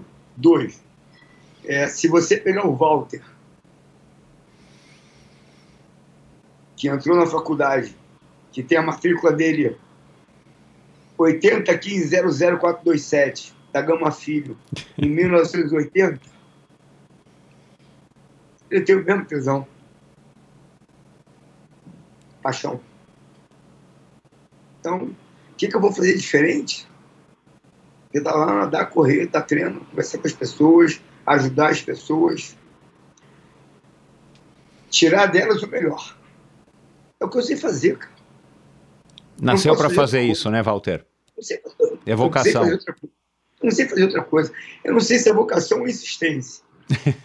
mas, eu não, mas eu não sei fazer outra coisa, cara. Eu não me vejo fazendo outra coisa. Foi legal a Vale, foi uma experiência legal a Vale, muito legal. Foi minha melhor época de corredor. Podia levar bicicleta e correr para burro. Né? Então foi legal. Conhecer o Brasil foi legal. Viver, conhecer gente foi legal. Talvez o meu entendimento grande com esses meus alunos hoje, de conseguir ler um pouco deles, conseguir perceber um pouco deles, se dá daquilo ali também. Você está ali, pessoas com medo, você com ambiente completamente diferente, né? Você ver, ver coisas diferentes com pessoas diferentes, das mais variadas formas. Eu tenho muita facilidade em relacionamento, muita facilidade. Então isso me ajuda, isso me ajuda muito. Então eu perseverar tanto nisso, é que eu tenho um tesão nisso do cacete. É o que você falou, a gente vai sentar aqui para conversar 10 horas. Não tem o menor problema. Eu falo um monte de coisa, eu adoro isso, cara. Eu adoro isso. Confesso que não é todo dia que eu acordo às três e meia da manhã, como eu acordo todo dia, com aquele tesão desgraçado para pedalar, bicho, para ir dar treino. É fato. É, mas isso, isso é normal também, né? Aí vem Michel, a determinação, aí vem a motivação. Michel, a... é, eu, eu costumo, inclusive, brincar com meus alunos assim: eu não sou um cara disciplinado. Definitivamente, eu não sou um cara disciplinado. Pô, mas você faz tudo. Eu sou um cara motivado. As coisas me motivam entendeu? Eu, fiz uma cirurgia de varizes há um ano atrás, na minha coxa esquerda, e eu me motivei a pedalar todos os dias. De um ano para cá, eu não pedalei três dias. Deixou de pedalar três dias? Três dias. Caramba, meu. Era rolo, então rolo aqui atrás, era no rolo, na rua. Pedalei. Eu me motivei a isso. Eu vou fazer isso para a minha. Você perguntou atrás para a tua saúde. Isso é minha saúde, cara. Isso sou eu.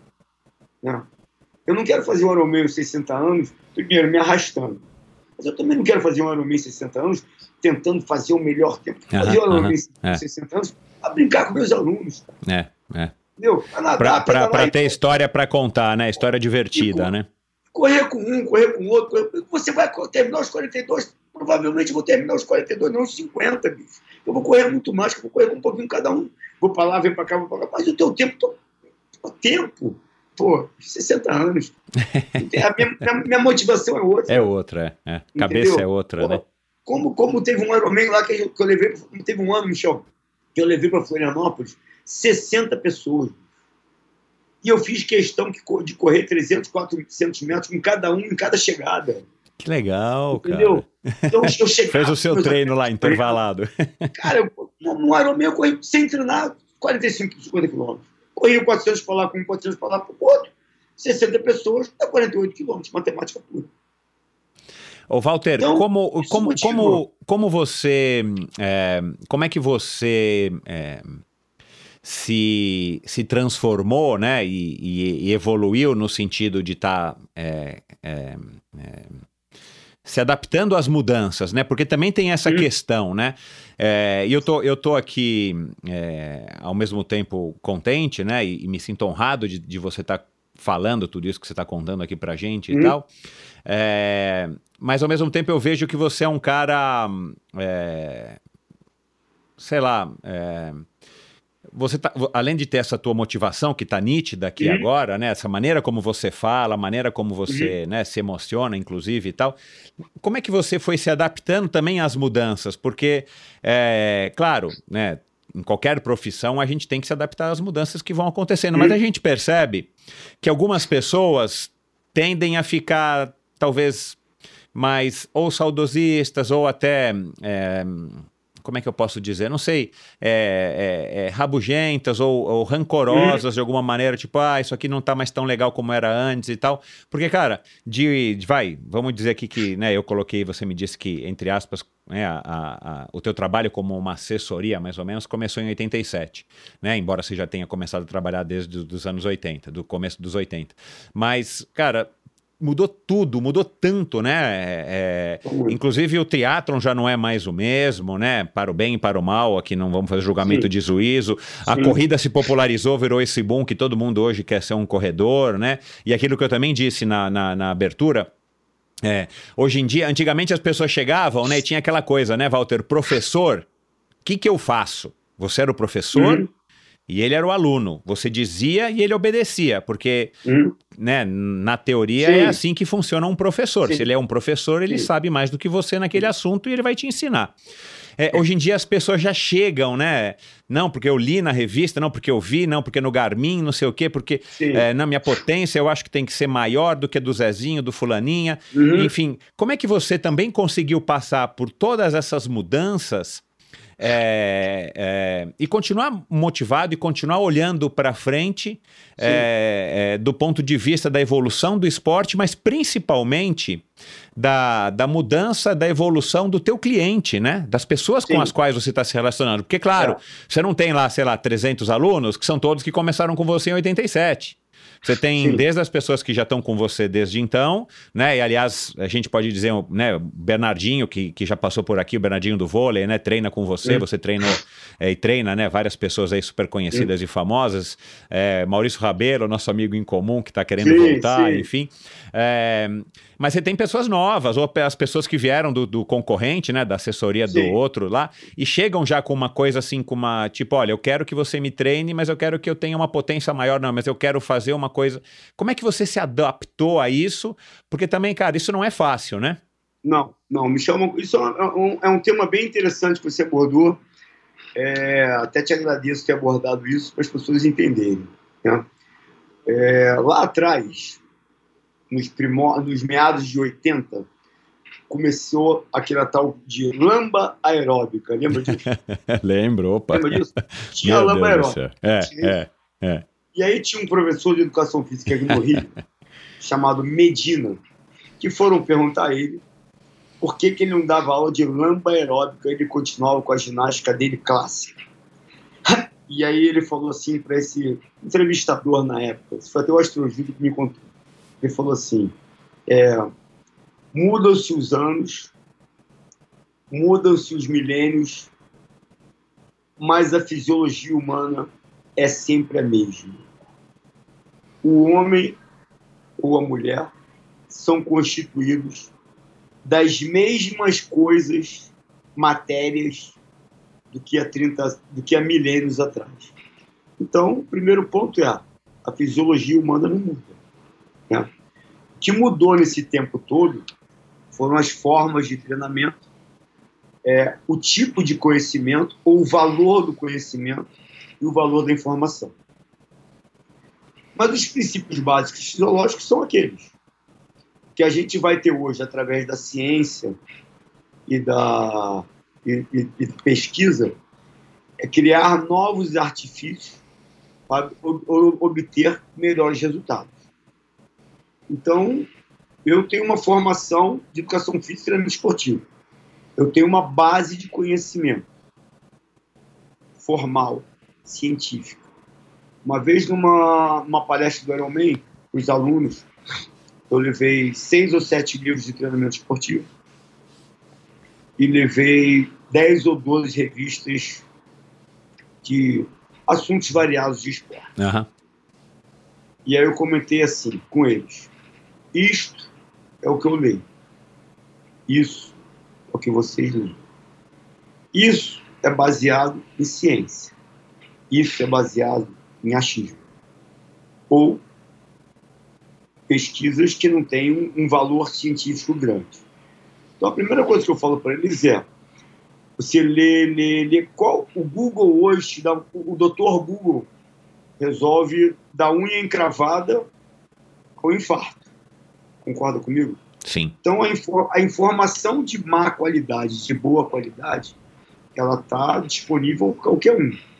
Então, o cara vem discutir. Uma vez, um amigo nosso falou: Não, você tinha que falar com o fulano de tal sobre isso, isso, isso. Eu falei: Cara, olha só. É, seu aluno tem, seu amigo tem que ter formação nisso, nisso, isso para a gente conversar. Porque se ele não tem uma base fisiológica, anatômica e que seja fundamentada, eu consigo conversar com ele. Ele vai, ele vai falar do que alguém falou. Eu vou falar do que eu li. Então, nós, professores de educação física, nós temos uma formação fundamentada, que através de leitura de pesquisas e publicações a gente vai se aprimorando. Eu não aprendi ergospirometria na faculdade, mas eu aprendi ergospirometria com Claudio Gil, com Fabrício Braga hoje, né? os exames, as avaliações. Eu não aprendi o, o, o treino com a potência, eu até aprendi, porque eu fiz o curso lá do, do, do Joe Friel. Né? Quando começou essa história da potência, potência, potência vamos usar o, o ciclismo como referência, inclusive. Né? É, eu lembro que quando eu, começou isso, eu, eu já treinava a Polar, lançou um medidor de potência em 2003, lembra disso? Que era Lembro. na corrente da bicicleta. Então, quando o Morcegão foi fazer o PAN do Rio, que ele treinou comigo, ele treinava com o medidor de potência da Polar lá em 2007. Então, a potência não é uma coisa nova, a potência é uma coisa já bem antiga. E quando eu senti a necessidade de, de me aprofundar no assunto mais, eu fui lá em Seattle fazer um curso com eles. Legal. Para entender um pouco mais isso. Uhum. E aí, cara, você junta a ciência que você estuda, as perguntas que você faz a eles. Também tem isso. Né? Porque eu acho que ser aluno é ser inconformado e é perguntar, óbvio, mas fundamentado. Aí eu li que o fulano, peraí, peraí, quem é o fulano? Vamos ver, vamos entender. É, é, então, é. Às, vezes, às vezes o aluno, o, o ciclista, o atleta, que seja, ele começa a, a duvidar da tua qualidade.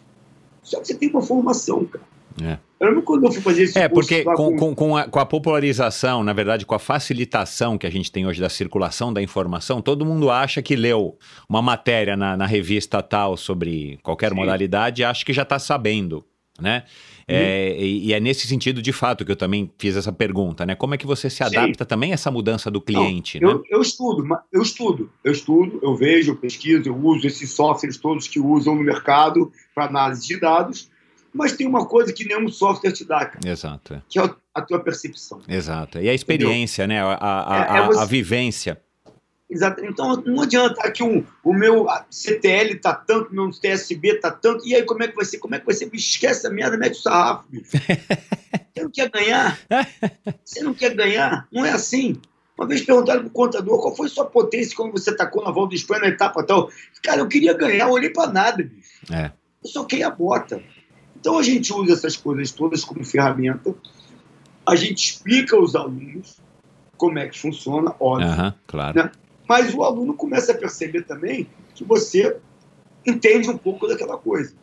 Uhum. Que não é só número, que não é só é, vislumbrar coisa, que não é só novidade. Às vezes a gente vai no arcaico, é. no antigo. Eu estava treinando outro dia conversando com, com um professor que está me ajudando no treinamento da Tota, que é a menina que vai fazer agora o Campeonato Brasileiro Sub-23, e ela participa pouco, ela é uma ótima ciclista, tem um VO2 excepcional, uma menina muito boa, teve Covid agora, e a gente está fazendo a programação dela para o brasileiro daqui a três semanas com pós-Covid. E eu falei para ela, cara, eu quero que você agora comece a fazer o seguinte com as tuas aulas lá de, de, de, de, musculação, de peso com ela. Eu quero que você bote ela numa bola, aquelas bolas, ou num bozu, e você começa a dar porrada nela de lado com a bolona para ela começar a ganhar equilíbrio. Ele me olhou, mas, cara, ciclismo, cotovelada, ombrada, empurrar. Isso não está no livro, bicho. Concorda comigo? Sem dúvida. Isso não isso não está no livro. Isso está ali. Está ali em você observar, perceber. Então você começa a mostrar para o aluno isso.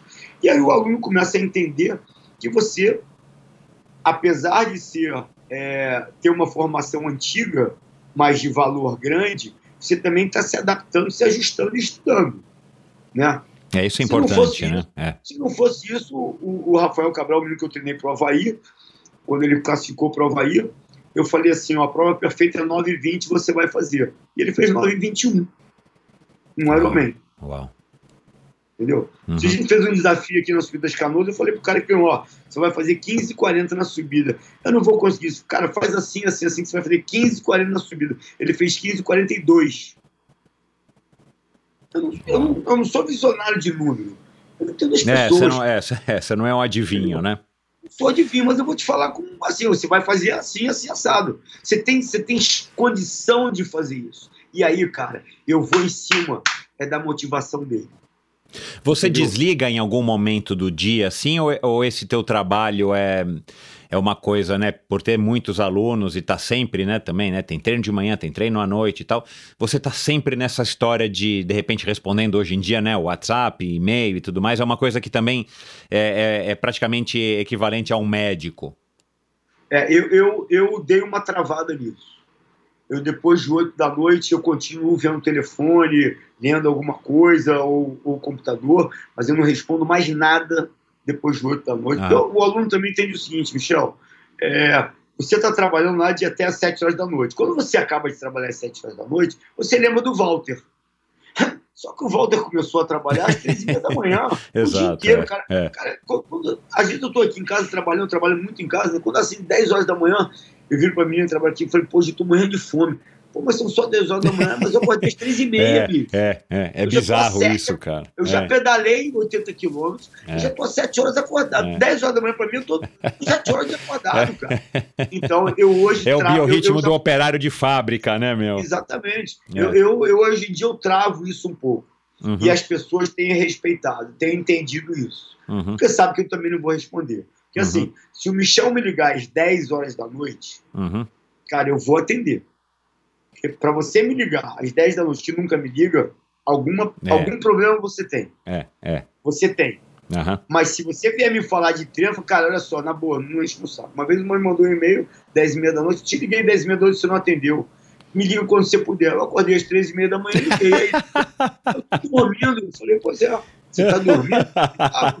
É o horário que eu, Eu também- acordo. eu também tava. Eu também tava.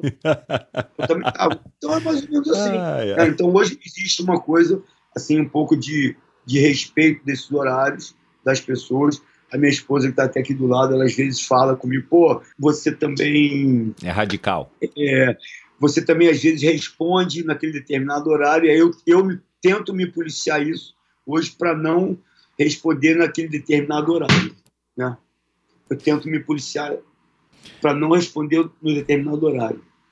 Ô, Walter, esse, esse teu lado também que você disse que você é, é rabugento, isso mais te ajuda ou mais te atrapalha? Cria essa disciplina também para os teus alunos barra clientes, atletas? Cara, isso eu acho que às vezes ajuda e às vezes atrapalha. Ah, tá. Ajuda pelo aspecto que, cara, eles sabem que eu não tolero desvio, né? Fez cagada no ciclismo, fez besteira no treino, eu vou lá e vou chamar atenção. Não tem essa, eu paro o treino, chamo atenção, boto na ciclovia de castigo, faço tudo isso. Pelotão inteiro na ciclovia de castigo, de castigo, senão faz besteira. Então, eles têm isso. Às vezes eu acho que eu passo um pouco da medida, eu confesso nisso também. Né? Mas, cara, é, Ninguém é perfeito. É. ninguém é perfeito. Mas, mas eles entendem que também, cara, isso é para um bem comum. né? Quando eu vejo que eu extrapolo, eu ligo pro cara, ó, desculpa, eu extrapolei, foi assim, acessado, mas, cara, tu foi o bucha do dia, eu preciso de um bucha de canhão, eu preciso do cara. preciso- às vezes eu preciso de um cara fazer merda para poder chamar a atenção de todo mundo. Uhum. E aí eu descasco o cara. E, cara, eu, eu tenho um problema sério, Michel, com de ciclismo, principalmente, é com a segurança. É, eu sou é. muito chato, cara. Eu sou É. muito chato. É. Entendeu? Porque machuca, né? É, você não vai lembrar, mas faz alguns anos, cara, eu preciso lembrar aqui que ano que, que ano que foi. É... Eu estava aí no Rio na casa do Maurício e aí eu, eu levei a bicicleta, que ele falou, não, cara, vamos lá, né? Ele, ele tava treinando direitinho com você e tal, aquela época, e, e aí a gente foi. Acho que a gente foi uma ou duas vezes, ou três dias seguidos. É, se reunimos ali na Barra numa academia, né? Não sei se era uma Bodytech ali, uma academia, e depois a gente. E eu lembro, cara, que tinha bastante gente. E ele e ele tava mais para trás, né? Não tava ainda em forma e tal. E ele falava, cara, não, fica aqui direitinho e tal, cara. Porque... E eu via, né, você gritando e tal, indo de moto para lá e para cá e tal. Mas eu lembro dele falando assim, tipo, não, cara, fica aqui, fica aqui, senão o Walter reclama e tal. A gente tem que manter aqui a linha. E claro, eu tava primeiro que eu estava convidado num treino, né? É, Eu não tinha que apitar nada. E depois que eu estava meio achando esquisito, né? Aquele horário, aquela. a- a- E ele falava: não, cuidado com as. Como é que vocês chamam aí no, no Rio de Janeiro? Aqueles. As vans, né? Como é que é o nome? Era van, van mesmo. Van, van é, mesmo. é, é. Cuidado com as vans, porque aí tem a van, o cara desce, o cara fica na porta com a porta aberta gritando e de repente ele fecha, né, Pra pegar as pessoas no ponto e tal, enfim. Mas eu lembro disso- dele falando assim, não, cara, fica aqui, cuidado, porque, meu, o Walter é super, é, super é, rígido com essa história da segurança, a gente não pode andar do lado e tal, por conta da questão de segurança. E isso me chamou a atenção e, claro, eu também sou partidário desse tipo de comportamento, porque, enfim, né, ciclismo é um esporte que envolve risco, um risco muito eminente, e ainda mais treinando junto com carros e tudo mais. Agora, Walter, é, uma curiosidade aqui que me, que me Você- pintou aqui. Você tinha uma Lightspeed ou uma Kestrel na época, não lembro qual era. Não, não, é, não é Lightspeed, as pessoas falam Lightspeed porque era mais conhecida uma Merlin, uma bicicleta de titânio. É, era uma- que que era o uma Maurício prata, tem uma ó. igual, né? Que o Maurício tem uma É. igual, que, que quase não usa Ó, mais, é. Eu falei Caraca, Lightspeed, eu, não- eu cara falei lembra, bicicleta- Eu falei Lightspeed que a bicicleta era prata. É, Olha, É, tô te- é. tô te Não, falando, não, mas, cara, a, ma- mas a maior parte das pessoas confunde mesmo, porque Lightspeed foi, é é uma marca mais popular do que a É. Merlin, né? mas, mas- olha como a memória, olha como a memória não engana. Tá É. vendo? Então, eu quero te perguntar um negócio aqui, mas antes falando da sua memória, cara, essa questão, e eu já, já gravei com o Marcos Paulo Reis, e, é, e o Marcos Paulo também tem essa memória, cara, que é uma memória de elefante, né, cara? O cara lembra o nome, o nome da esposa, lembra a prova, e o Marcos Paulo lembra o tempo, que eu imagino que você também Cara, lembra, né? O tempo da maratona, o tempo do Ironman, o tempo... é, isso ajuda bastante também, porque a pessoa se sente valorizada, né, Walter? É uma coisa importante que você comentou agora há pouco, essa questão do treinamento, como você se motivou, como você se atualizou, como você faz. Né? É, além de toda a questão de estudo, de ciência que a gente tem que ter, se estar se aprimorando, a gente tem que prestar atenção nos indivíduos de forma única. Né? Então, eu tenho que lembrar que o Maurício, lá em 94, quando ele treinava em São Paulo, ele fez, uma, fez o Ironman do Havaí, como convidado, que ele estava doente, só teve uma oportunidade de fazer, mandou um e-mail para a organização, não é isso? É. Não tem uma história dessa do Sim, Maurício? sim, É. sim. Tem uma história dessa. Eu lembro que uma vez você veio de Angra para cá, de São Paulo, por Ibatuba, pedalando com uma galera também. Então, são coisas, cara, que você começa a prestar muita atenção e, e- e o, o indivíduo, é o que eu falo para os meus professores, Michel, o indivíduo, ele tem uma, uma, dentro de uma coletividade, mesmo dentro de uma coletividade, ele tem uma necessidade de atenção, de atendimento, de individualidade, de cuidado, de carinho. Isso eu faço. Então, assim, você ter as pessoas como indivíduos dentro de um grupo é muito importante. Você saber de cada um dentro de um grupo é muito importante. Você saber se o cara teve doente, se está doente, como é que está a família. Essa época de Covid agora, cara, são 10, 15 mensagens por dia para alunos para saber como é que está a saúde por causa de Covid. Então, essa individualidade é importante. Você trazer isso para o teu cliente. Ele se sente diferente. Poxa, mas isso é o mínimo. Não, cara, isso não é o comum. As pessoas nem sempre conhecem o nome das pessoas. As pessoas nem sempre sabem da história das pessoas. Então, você tem a ideia, o histórico esportivo daquela pessoa, a, a, a memória do que ele fez na vida dele, no esporte, como esportista, no nível que foi, né? E a memória e, a importância que você dá a isso é muito, é muito interessante, é muito, é muito intenso, porque você consegue tratar 300, 300 indivíduos e não É. um grupo de 300 pessoas. Não, não generaliza, é. É. Exatamente. Se você eventualmente faz uma planilha igual de um de outro, que os caras gostam de treinar junto, junta quatro, cinco, seis pessoas, que os caras gostam de ajudar junto, você acha importante motivar eles um com o outro, porque um ajuda o outro no processo de treinamento, mas muitas vezes, cara, o cara tem que treinar sozinho. E você poder dar um treino para ele. Michel, você está correndo a quanto? Michel, eu quero que você corra de 4,35 a 4,40 por quilômetro. Eu prefiro falar isso que você falou, até das coisas do, do, do processo né, de hoje em dia. Não, treina na zona 1, zona 2, zona 3, zona 4, zona 5. Eu fico assim, cara, isso para mim é uma zona, porque para mim, corredor corre. Para mim, corredor corre de 4,35 a 4,40. Ele não corre na zona 2, que é de 4,35 a 4,55 de 4,35 a 4,55, você que foi um corredor de ponta, sabe que isso é um, é, é um cara, é um, é um, um tempo. Ah, vou correr na zona 2. A quanto? A 4,35 ou 4,55? É tudo zona 2. Michel, você vai correr de 4,35 a 4,37. Você vai fazer a tua maratona para 4,18 a 4,22 por quilômetro. É na zona 2. São, são, são umas coisas do, do dia do, do. Não, mas meu treino na zona, que zona? Bicho, treina pelo valor absoluto. né? É aquela história. Michel, quando você começou a correr em 88, né, você dava tiro dando lápis num, num caço de 50 lápis ou no Ironman de 50 é, lápis. Não tinha é. GPS. Você fazia a conta de quilômetro, cara. Exatamente. De pace. É. Né? Vou dar tiro de 400 a 1,48, eu estou fazendo 4,30 por quilômetro. Vou dar tiro de 400 a 1,40, eu estou fazendo tiro de 4,20 por quilômetro. Você contava passada, cara. Você sabia o tamanho do teu passo. Você corria na pista lá ou na rua e você sabia quanto era o ritmo que você estava correndo sem relógio. Verdade é, é mentira. Não, sem dúvida. É. Então, é sem isso. dúvida. Às vezes eu peço para os alunos correrem sem GPS, cara aprende a contar passo. Esconde o monitor, esconde o potencímetro, esconde o Garmin, percebe. Então é isso. Então você também tem essa individualidade das pessoas e você trabalhar lá com a coisa raiz também.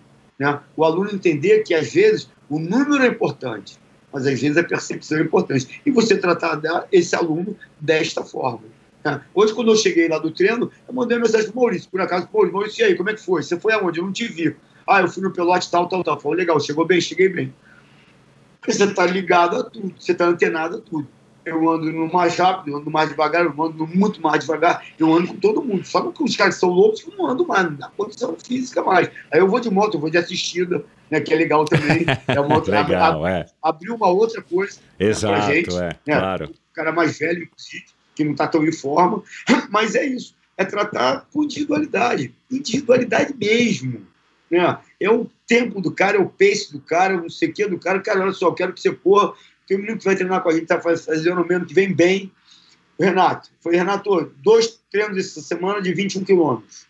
Um para 4,15, outro para 4,30, acabou a história. Qual é a zona? A zona que o raio que o parta, bicho. É 4,15 e 4,30. Qual é isso, bicho? Então, a cara, zona é uma zona. Que zona, bicho. Até porque zona tem o que o fulano que fala de sete zonas, de cinco zonas, de seis zonas. Cara, eu, eu, eu, eu, eu, eu ainda prefiro pegar a planilha e escrever a planilha, muitas vezes. É, o software lá te ajuda, calcula tudo prático pra cacete. Pô, óbvio. Né? Faz um monte de planilha, é muito mais prático. Mas você escrever um treino é muito mais legal. Né? Você propor um desafio no treino, sobe aqui assim, assim, assim, quando tiver o ângulo tal, você sobe a tanto de potência, quando tiver o ângulo tal, você sobe a tanto de potência, você experimenta a potência até 8 graus, acima de 8 graus, abaixo de 10 graus, acima de 10 graus, você experimenta a cadência. Você está ensinando os caras, bicho. É. Que é muito fácil, sobe na zona 3 a bicha chinesa, de 140 a 180 watts. O que, que eu estou te dizendo, Michel? Nada. É, o Walter, Entendeu? lá no comecinho da nossa conversa, hum. você falou que você aprendeu a ensinar.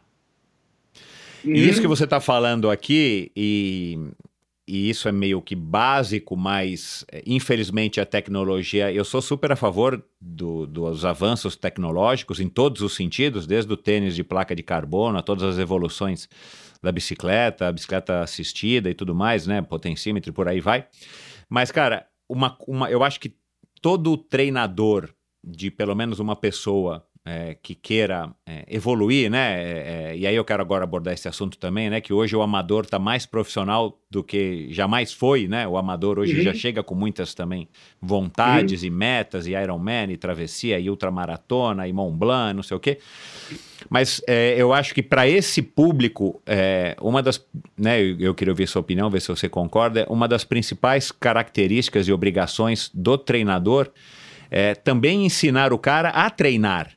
Né? Sim, e não só ficar olhando no GPS ou o cara, se o cara não tiver com o Garmin dele carregado, ah, o professor Sim. hoje não deu porque o meu Garmin acabou a pilha, a bateria, então eu fui embora, né?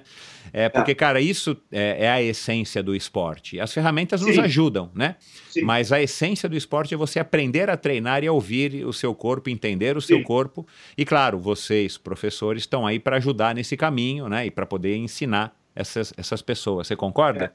Concordo. Eu tive, eu tive um, um atleta um ano, de, acho que tem uns seis ou sete anos atrás, Moçamba, Ironman do Florianópolis, treinava com potência a vida inteira. No dia do Ironman, minha potência quebrou. É. E agora? Eu falei, Moçamba, olha só, você já fez Ironman uma ou duas vezes. A situação é a seguinte, teu pedal é para 4,58 você vai fazer 37 pontos, não sei quanto de média. De 4,58, 5,2. Era o pedal dele. né? Você vai passar a primeira volta em 45% desse tempo. Você vai passar a segunda volta, que vai entrar o vento 50, 55% desse tempo. Agora a conta eu não estou fazendo de cabeça. né? Mas é isso. Não é 5 horas. 2 horas e 25 primeira volta, 2 horas e 35 a segunda volta. Acabou a história, 5 horas de pedal. Vai lá e faz. Mas e aí? Vai lá e faz. Você sabe que você não pode ficar ofegante, você sabe que você não pode ficar arfando, você sabe que não pode passar de 140 e tantos batimentos. Não sabe disso? Sei. Vai lá e faz. Quanto é que ele fez de pedal no Ironman? 4,58. Então é isso. Então a gente ensina. É que essa semana eu mandei até para os alunos. Eu queria pedir a vocês que virassem os seus GPS para baixo. Ao contrário. Treinassem sem o seu GPS. Para guardar o, depois, até para ter percepção. Exato, tá exato. Para poder, né? poder olhar, é, é. Isso aí. Estava uma escalera lá, não sei o que, o pessoal pedalando uma escalera, escalera. Não, é, é 30, 40 de um lado, 38 do outro. Eu falei, cara, olha só. É 40, 41 de um lado e algo, algo menor do outro. Não tem dois quilômetros do outro lado menor. É algo menor. Você sai, você diminui. E para de olhar para a potência. Para de olhar para. Percebe o ambiente. O problema é que o, o cara que vem hoje treinar, ele é o que você falou, ele vem com, com muitas ansiedades Exato, é. ele vem com muita informação, ele vem com um pouco de empáfia, achando que ele também leu aquilo ali ele sabe um pouco. Né? Então você tem que muitas vezes desconstruir esse ensinamento dele, esse aprendizado dele, para você construir um novo aprendizado. Né? Então, algumas vezes eu fazia palestras para os alunos explicando como é que é o processo de treinamento, para eles entenderem um pouco. O problema é que às vezes o cara acha que já entende tudo não entende nada. Né? Não é que ele não entende, ele entende, mas ele não tem essência. Porque é muito fácil, Michel. É, às vezes um cara treinar comigo, ver, ah, eu treinava assim, como é que você fazia? Aí eu fazia fartlek na segunda, tiro na terça, não sei o que na quarta. O que é fartlek? Não, eu ficava variando a intensidade. Eu falei, ah, e qual é a diferença disso com treino intervalado? Hã? Ué, Fartlek não é, não é oscilar a velocidade. Fartlek é, é o jogo de velocidade, é o jogo de inclinações, de, de, de, de, de, de, de altitude. Né? É, o, é o jogo de Fartlek, na sua essência, é o jogo de estímulos. Sem rigidez concreta. Concorda comigo? Uhum. Ah, não, eu fazia intervalado assim num dia e um contínuo no outro. O que, que é isso? Que, que, que, que, treinamento físico é esse, bicho? O que, que você treinava? Limiar, sublimiar, é, VO2 máximo, VO2. O que, que você treinava? Não tá dizendo nada. Que é base fisiológica. Né? Quem procura hoje, quem procura hoje a, a WT, né, a Walter Tucci, você acha que está buscando o quê? Dá para você definir um perfil assim, tipo que a Não. tua assessoria é conhecida aí no, no mercado Tem carioca? de tudo. Tem de tudo. Tem de Tem tudo. de tudo. Tem um cara que é rendimento, tem um cara que é ludicidade, tem um cara que é paquerar, tem um cara que se separou e quer arranjar uma mulher nova, uma namorada nova, tem a menina que quer arranjar um namorado, tem de tudo. E a gente atende dentro daqueles princípios que a gente falou, que é um princípio básico da educação física e treinamento esportivo. Princípio da individualidade esportiva. E você Ou já chegou a recusar algum aluno? é, ele começou a treinar, ou o que ele queria era assim: olha, professor, eu quero treinar, mas eu quero fazer um Ironman, uma maratona para 2 horas e 58. E o cara já chegou com uma coisa assim que você, de repente, né? Tô dando aqui exemplos, mas você de repente Ah, olhou e falou: cara, não, não vou pegar que esse cara aí é- vai ser encrenca, não. Não, encrenca a gente sempre pega, né? Mas aí é o que eu falei agora há pouco. A gente desconstrói para construir. Aham, Ah, Walter, eu quero fazer um Ironman, mas eu tenho uma hora para treinar por dia. Esquece. aham. Não dá. Não, mas eu quero. Cara, não é comigo. Comigo não vai conseguir. Ah, tá. Eu, não- eu não faço essa mágica. Com uma hora por dia, que um short triatlon. uma, uma corrida de 10 quilômetros, talvez uma de 20, de 21. Né? Se você tiver um histórico esportivo, Claro, é. uma composição corporal adequada, uma predisposição é, atlética, aí você Aham. consegue fazer alguns milagres.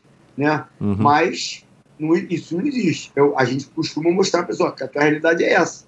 Né? Não dá para você querer voar, ser astronauta, bicho, tu não sabe nem pilotar um avião. É. Esquece. né? Então a gente constrói o entendimento daquela pessoa. Ah, mas eu quero fazer esse tempo. Você quer fazer esse tempo? Tá legal. Então, para fazer esse tempo, as condições estão essas. Isso é mínimo para você conseguir aquele tempo que você deseja. Senão, não vai conseguir. Esquece. Ô, Walter, É assim. qual, qual é a melhor coisa, assim, a- a- o que você mais valoriza, né? Se você tivesse que dizer, assim, cara, a coisa mais legal dessa vida que eu, que eu tô levando, é, é, ensinando as pessoas, né? Eu brinquei aqui, né, de realizar sonhos, né? Eu vi um vídeo aí teu que você ajuda as pessoas a realizarem os sonhos, né? E não importa se é uma prova de 5 ou um Ironman ou uma ultramaratona. É o mais legal você ser reconhecido É como uma legal. pessoa que ajudou aos outros realizarem esses sonhos ao ponto do cara fazer uma tatuagem do Iron Man, ao ponto do cara, né, é, enfim, terminar uma prova chorando e, e- e tal. É, eu acho que isso é legal. Eu, eu- eu costumo falar com eles assim. É, no primeiro Ironman que eu treinei lá em Buhari, que era o apelido dele, em 1998, lá em Porto Seguro, que ele fez 10 horas e 20, 10 horas e 19, lá em Porto Seguro, e a gente está falando de bicicletas mais lentas, né, sem tanto tecnologia, de um monte de coisa, 10 e 19. Esse menino, esse menino era Hare Krishna, no camelô de Hare Krishna eu emprestei umas rodas três poucos da Specialized que eu dia que ele fazia a prova. Walter, se ele quebrar a prova, a roda, se ele quebrar, ferrou, prejuízo meu. Eu vou emprestar porque o cara merece, o cara pedala bem, ele vai fazer um provão. E foi a roda e voltou a roda, tranquilo. Então, eu acho que o mais legal disso tudo é você conseguir ajudar as pessoas a, a vencerem seus desafios. Porque o atleta amador, que cada vez é até mais profissional, mas ele ainda tem uma vida, né? E eu costumo mostrar isso para ele: você tem sua vida, sua família, tem, tem tudo. Ah, Isso não é obsessão, isso é uma. A nossa vida tem a família, tem o trabalho, tem o lazer tem o esporte. É uma mesa. Não dá para quebrar duas pernas, não dá para você ser capenga. Né? Então, quando o cara entende isso e a gente consegue ajudar ele a conseguir cumprir um objetivo, eu fico assim em êxtase.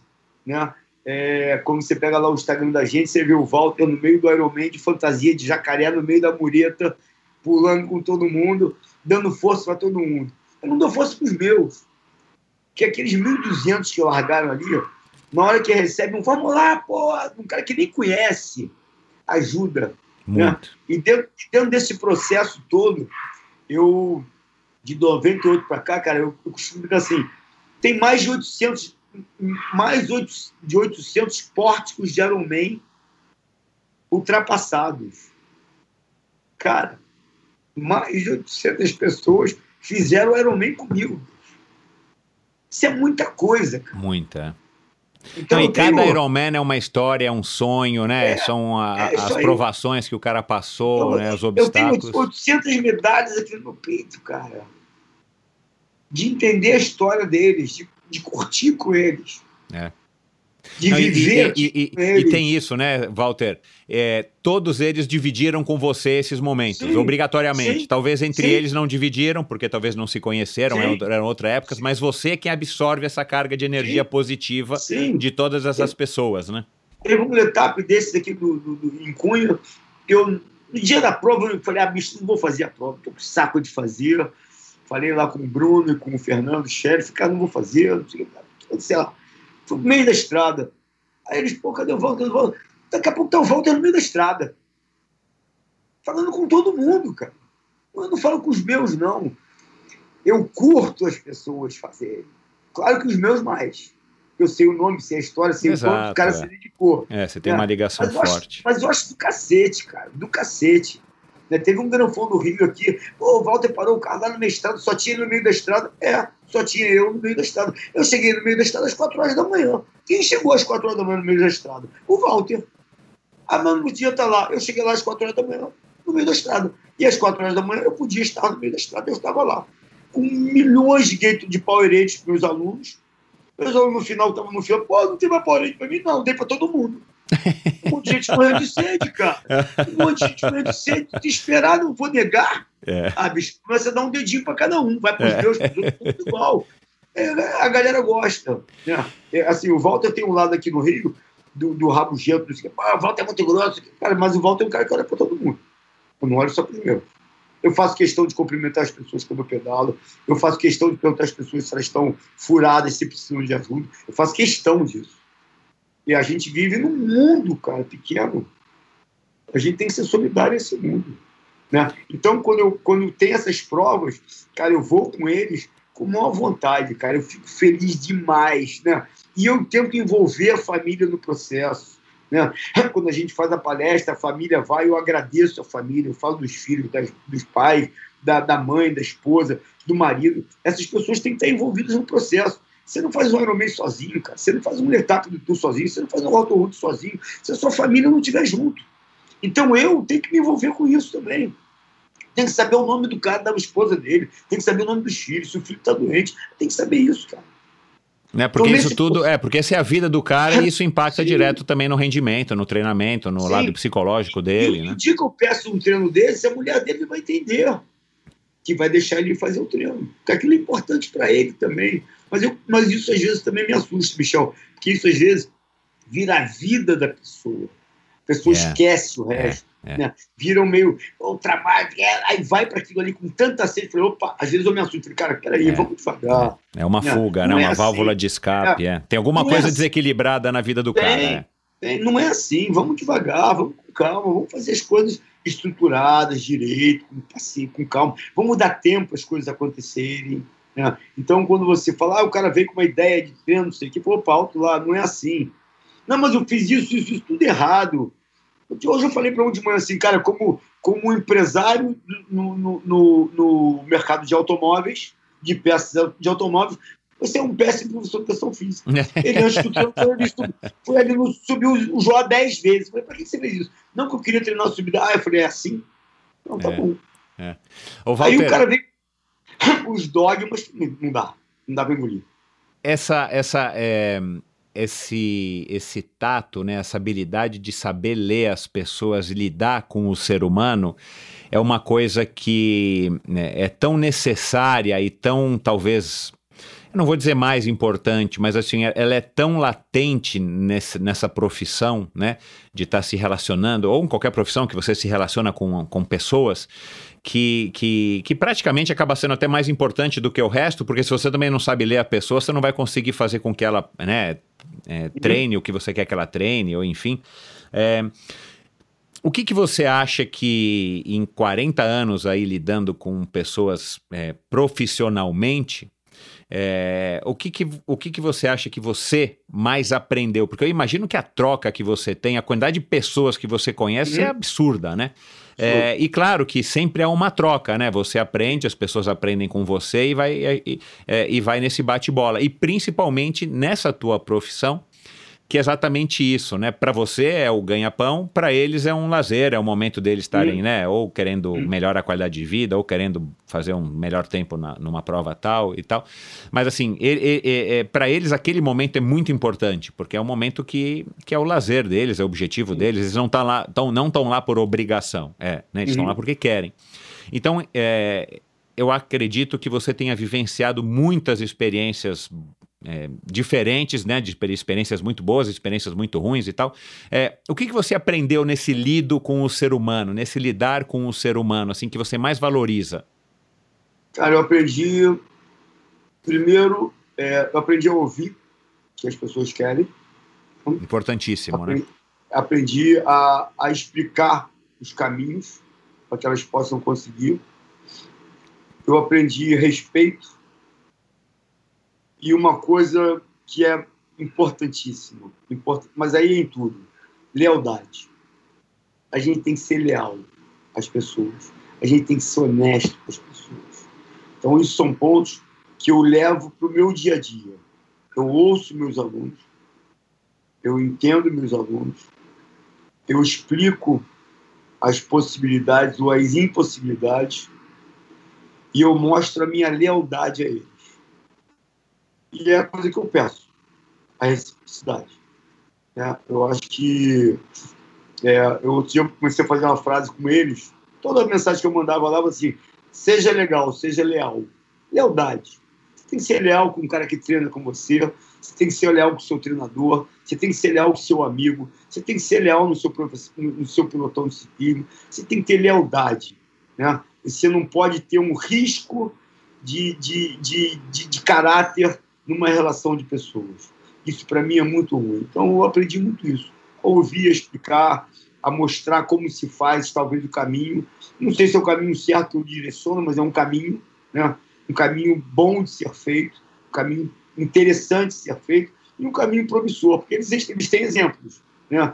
É o do Rotorruto, é o do Letap, é o do Ironman, é o, é, o, é, o, é o obeso, é o que não andava e passou, o que andava mal e passou a correr, é o que não saía de casa, estava em depressão e passou a fazer atividade física. Porque a gente pensa muito na nossa assessoria, a gente pensa muito no, no Ironman, no tempo do Havaí, no cara que ganhou o Letap, que ganhou não sei o quê, que ganhou o Campeonato Brasileiro, que foi para o Pan-Americano como morceu.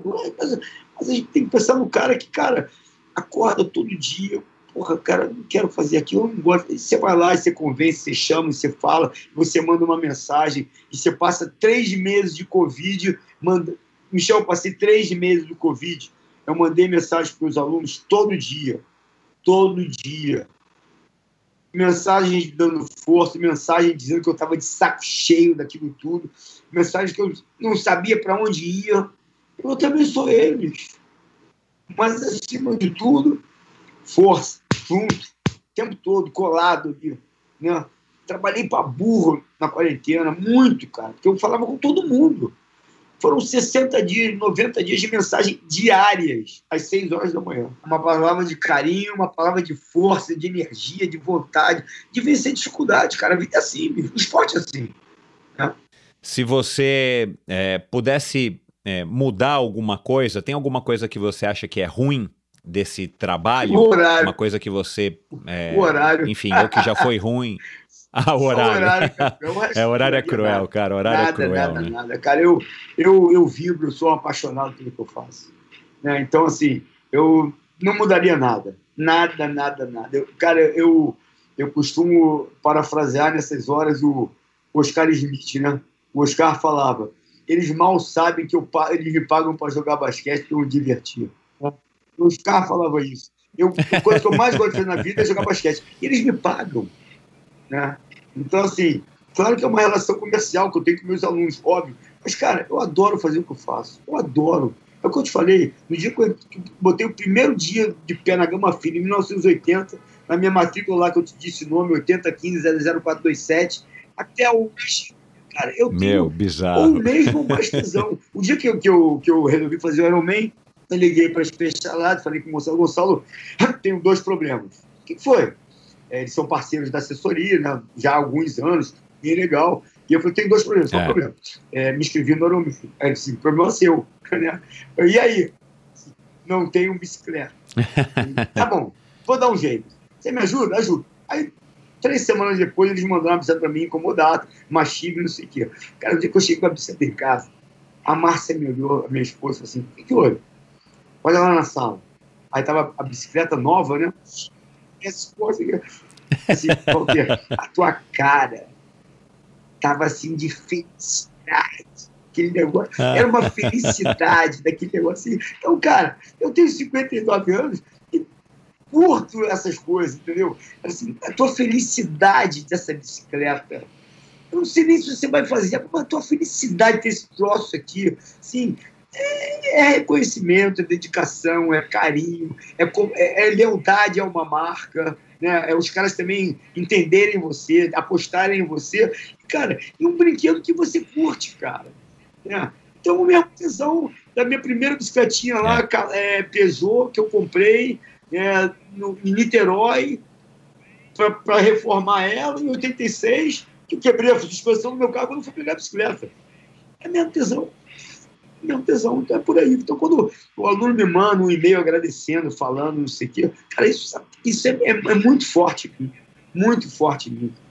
É muito forte. E com certeza você, você, eh, os teus alunos sabem, sentem isso porque você transmite, Sim. né? Nesse bate-papo aqui tá dando para perceber isso muito, muito claramente, né? Então isso com certeza é um grande diferencial, um privilégio, porque também, né, Walter, é, por mais que você é, é, possa estudar o comportamento humano e, né? Cara, é difícil o cara viver 40 anos nesse mesmo pique, nessa mesma motivação, com esse mesmo, né, essa mesma, com esse mesmo tesão, como você falou, de acordar e mesmo que seja às três e meia da manhã, para estar tá lá gritando e motivando as pessoas, é, gritando no bom sentido e motivando as pessoas a fazerem um bom treino. então isso é um privilégio. Também. Gritando no também. Agora, duas coisas antes bom. da gente. duas coisas antes da gente terminar. É, a primeira, cara, qual que é o segredo para você decorar o nome das pessoas? Você tem alguma técnica milenar? Como é que você, como é que você lembra do nome das pessoas? Meu, você lembrar que o Maurício foi fazer o Iron Man em 94, que eu mandou lembro. não sei o quê. Cara, como eu é que lembro. você lembra? Eu é, dava aula na faculdade. Cara, eu dava aula na faculdade. Nasceu com isso, e... é? 80 alunos na sala, vamos supor. Terceiro dia de aula, eu sabia o nome de 60% dos alunos. Os alunos olhavam, fulano, fulano. Aí, você sabe meu nome? Teu nome não é esse? Mas teu nome é esse, cara. Como é que eu sei teu nome? Você não, não, tá não fiz a chamada, você não falou seu nome, não é esse? Não sei, cara, eu guardo. Tem professor meu que brinca, Walter, não é possível, você sabe o nome de todo mundo? Sei, cara, sei o todo mundo. Né? Às vezes é uma, é uma coisa assim, e uma coisa, outra coisa engraçada assim pelotão lá pedalando, não sei o que, o cara, pô, não sei quem fez besteira. Ele falou assim, qual é a bicicleta? Como? Vê qual é a bicicleta, me diz qual é a bicicleta que eu sei quem é. Mais fácil. Você não vai saber o nome da pessoa, mas eu sei qual é a bicicleta do cara. Ah, você não sabe qual é a bicicleta do cara? Claro que eu sei a bicicleta do cara, eu sei a bicicleta é. de todo mundo, bicho. Que, que ele, é, eu sei a bicicleta de todo mundo. Ó, a gente fez um evento há um mês atrás, eu chamo de Walter Ruth. Né? É um desafio. É, é legal. Eu ah, eu vi no teu Instagram, é, legal. segundo cara, ano, esse ano, até um aluno nosso que é de, dessa parte de direitos autorais, Walter, cuidado, que o Rotorruto pode reclamar. Aí eu usei com mais moderação, entendo, óbvio, né? Mas são três dias de evento. Um dia uma subida. É o modelo do, do Rotorruto. É um dia, um, um, um dia de subida, só uma subida, um contrarrelógio de subida. Um dia de uma prova, uma média e uma longa e o terceiro dia também de uma média longa com mais montanha. Aí eu divido, eu divido os grupos em PP e PG. É, é, percurso grande percurso pequeno. Mas que, de fato, o PG é o pau grande e o PP é o pau pequeno. Então, pau grande anda com pau grande, pau pequeno anda com pau pequeno, cada um sabe onde tem que andar no seu grupo. Né? E aí, cara, eu sabia o nome de todo, sei o nome de todo mundo. O nome de todo mundo, só pelo nome. Eu falo, ó, se alguém fizer besteira, você não souber o nome, vê qual é a bicicleta e me diz, que aí eu já chamo a atenção da pessoa no mesmo dia. É assim, mas eu tenho facilidade. Eu, graças. Eu, então, é, tinha, então esse, por ano, ta... esse ano ainda tinha o pau mole. Por tabela, então eu. Era o pau mole. Não, médio, não, pau mole. O menor ainda. É. Mas você vê, a gente, então... a gente botou 230 pessoas então nesse você... evento, 230. Então. Então, por tabela, você sabe quem tem o PM, o PG e o falo, PC. Não, vai sair o treino, eu falo, galera, ó, não esquecem, pau grande anda com pau grande, pau pequeno anda com pau pequeno, não tem essa. Aí nego brinca, pô, o cara lá, pau pequeno, veio dar pau grande, fez merda, é isso aí. Mas é uma brincadeira nossa, que todos entendem. E tem uma coisa assim legal também, Michel, porque assim, que tem mulheres, tem meninas, tem senhora, cara, a bronca é, é generalizada, não tem essa tem que falar palavrão, tem que falar palavrão, tem que xingar, tem que xingar, tem que fazer é, o que for, vai fazer na frente quem for. Não tem, é o presidente da Oi que treina aqui no Rio com a gente, o Rodrigo, é o não sei quem, não sei quem, é o Bernardinho, é o Nauber, é o Peter, é o Zezinho, é o Rodrigo, é o todo mundo. A bronca é igual. Fez, toma. Não tem essa. Você, você se inspirou nesse estilo em algum professor teu da faculdade, algum professor de educação física da escola que você via e você se identificava? Não. Porque é, eu, né, para o ouvinte que já está mais atento Aham. aí, ouve o Endorfina já há mais tempo, sabe que eu vim do polo aquático. E o meu, o, o polo aquático é muito disciplinado, né? Muito disciplinador, né? O polo aquático é um, é um esporte que eu admiro como esporte e, e eu acho que a filosofia é muito interessante Joguei e é muito também. nesse esquema, né? Você também jogou? Joguei. Olha lá. E, e provavelmente na tua época era assim aí também no Rio, porque eu acho que isso é, um, é uma coisa generalizada do polo aquático. O professor manda e você obedece. Acabou, não tem discussão, né? Se é para nadar isso ou se é para fazer aquele exercício fora d'água, você faz e pronto. Não existe aquela coisa, né, de, de discutir na borda da piscina. Negociar. Negociar, Negociar. não existe. E, e- e eu, e eu é, é, tenho como né, um, um- um professor que ainda hoje está na ativa, está correndo, enfim, o cara, é, o Bernardo Bado, é um cara meu, que eu admiro muito. É, ele foi meu primeiro professor do polo aquático e ele era assim. E é um jeito que eu, né, tinha 13 anos na época, dos 13 aos 18, e eu admirei isso e, e eu peguei muito desse estilo e também acabei percebendo que eu gostava desse estilo e, Uhum. e me adaptava bem a esse tipo de, de disciplina, né? Eu era um cara Uhum. disciplinado. Enfim, é, você aprendeu isso de alguém ou foi uma coisa que foi se desenvolvendo naturalmente? Você sempre foi esse cara, vamos dizer assim, rabugento, cricas, um Sempre. cara exigente? Ou foi uma coisa que também você Não. foi desenvolvendo a tua marca, o teu estilo? Não, eu sempre fui assim, né? Eu sou assim, inclusive na minha vida pessoal, eu sou assim, né? É, eu não gosto de deixar muito passar as coisas. É, eu sou rígido em muita coisa. Tem coisas para mim, como eu te falei da segurança do ciclismo, por exemplo, são mínimas. É mínimo, isso é mínimo. Né? Quando, eu, aprendi- quando eu voei na Vale, lá trabalhava como comissário, tinha alguns equipamentos do avião que eram mínimos. Tinham que ter Isso, dois, é. É. dois radares. Se um não funcionar, o avião não decola. Então, tem coisas para mim que são mínimas. Né? Mas esse meu, meu, meu jeito rabugento, é brincalhão, é explosivo, é, fala palavrão pra caramba, né? Falo muito palavrão, inclusive. O mais engraçado é que, pô, Walter, você é um mal educado. Você é mal educado. Assim, eu não sou mal educado. Posso ser grosso, posso ser estúpido, mas eu não sou mal educado. Eu sei me comportar, eu sei falar com as pessoas, eu sei cumprimentar, eu sei dar aula, eu sou um bom comunicador. Tem essas quali qualidades, né? É ruim Sim, a gente falar da é. gente, são qualidades. Não tem como.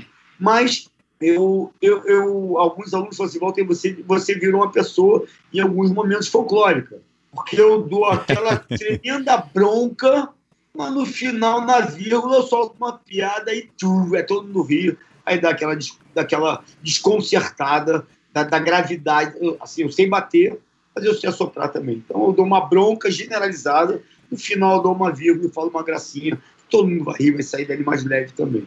né? Então eu, eu, eu acho o Bernardinho legal nessas horas, né? porque ele é explosivo, eu também sou assim. Né? É, De fato, eu- é, uma vez eu ver o treino da, da seleção brasileira, e aí a, a, o Bernardinho, ó, esse aqui que é o cara que treina comigo, que eu treino de bicicleta, não sei o que, não sei o que, não sei o que. E eles sabem das histórias que ele contava. Aí aquela fofão veio e falou assim: Walter, eu queria te cumprimentar. Por quê? Você é o único cara que dá esporro no Bernardinho que nem ele dá na gente. Aí, cara, brincadeira. mas assim, mas eu, eu, eu sou assim, vira um folclore. Mas Agora, eu também percebo o seguinte, Michel, quando você falou lá do, do, do Bernardo, Bernardo, né, o professor que você teve de, de polo aquático, né? É, o Bernardo. Ba- Bado, é, Bernardo Bado. Bernardo, Bernardo. Quando você falou do Bernardo Bado, você falou assim: ele era durão, ele era isso, ele era isso, ele era isso. E eu me identifiquei com isso e eu gostei disso. Uma coisa que eu reparo é, é, o- é o- a seguinte questão, Michel. É, as pessoas não estão acostumadas a isso. A maioria Ah. das pessoas. É verdade. Elas não estão acostumadas a isso. Né? Mas quando elas começam a perceber que aquela tua forma de ser, ela é sincera, ela é autêntica e ela é fundamentada em coisas importantes para a sua formação, no seu desenvolvimento, elas não implicam mais. Elas aceitam. Elas aceitam aquela, até aquela tua escorregada. Entendeu? Então, numa situação, você dá uma bronca, não sei o que, não sei o que, o cara me dá umas porra, não sei o eu tô puto. Não, cara, mas tem um fundamento, tem um porquê. né? Porque ao mesmo lado da bronca vem o carinho, mas ao mesmo lado da bronca, cara, vem uma- um ensinamento.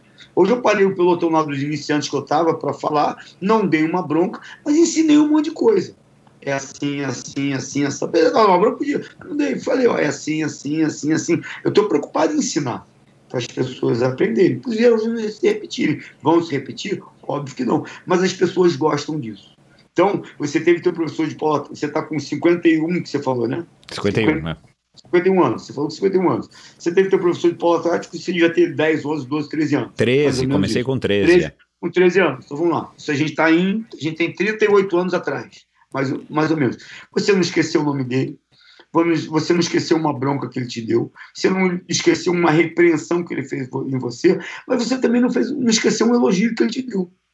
Você também não esqueceu a forma como ele tratava as pessoas, a, prova, a forma que ele zelava pelas pessoas. Você também não esqueceu isso. Você não lembra só da bronca. Você lembra da bronca também. Porque certamente você também mereceu. não, não, não até, porque, até porque, né, Walter, é, a, gente, a gente realmente tomava mais bronca do que era elogiado, né? Porque a gente estava aprendendo lá a jogar polo aquático, e não é um esporte muito simples e tal.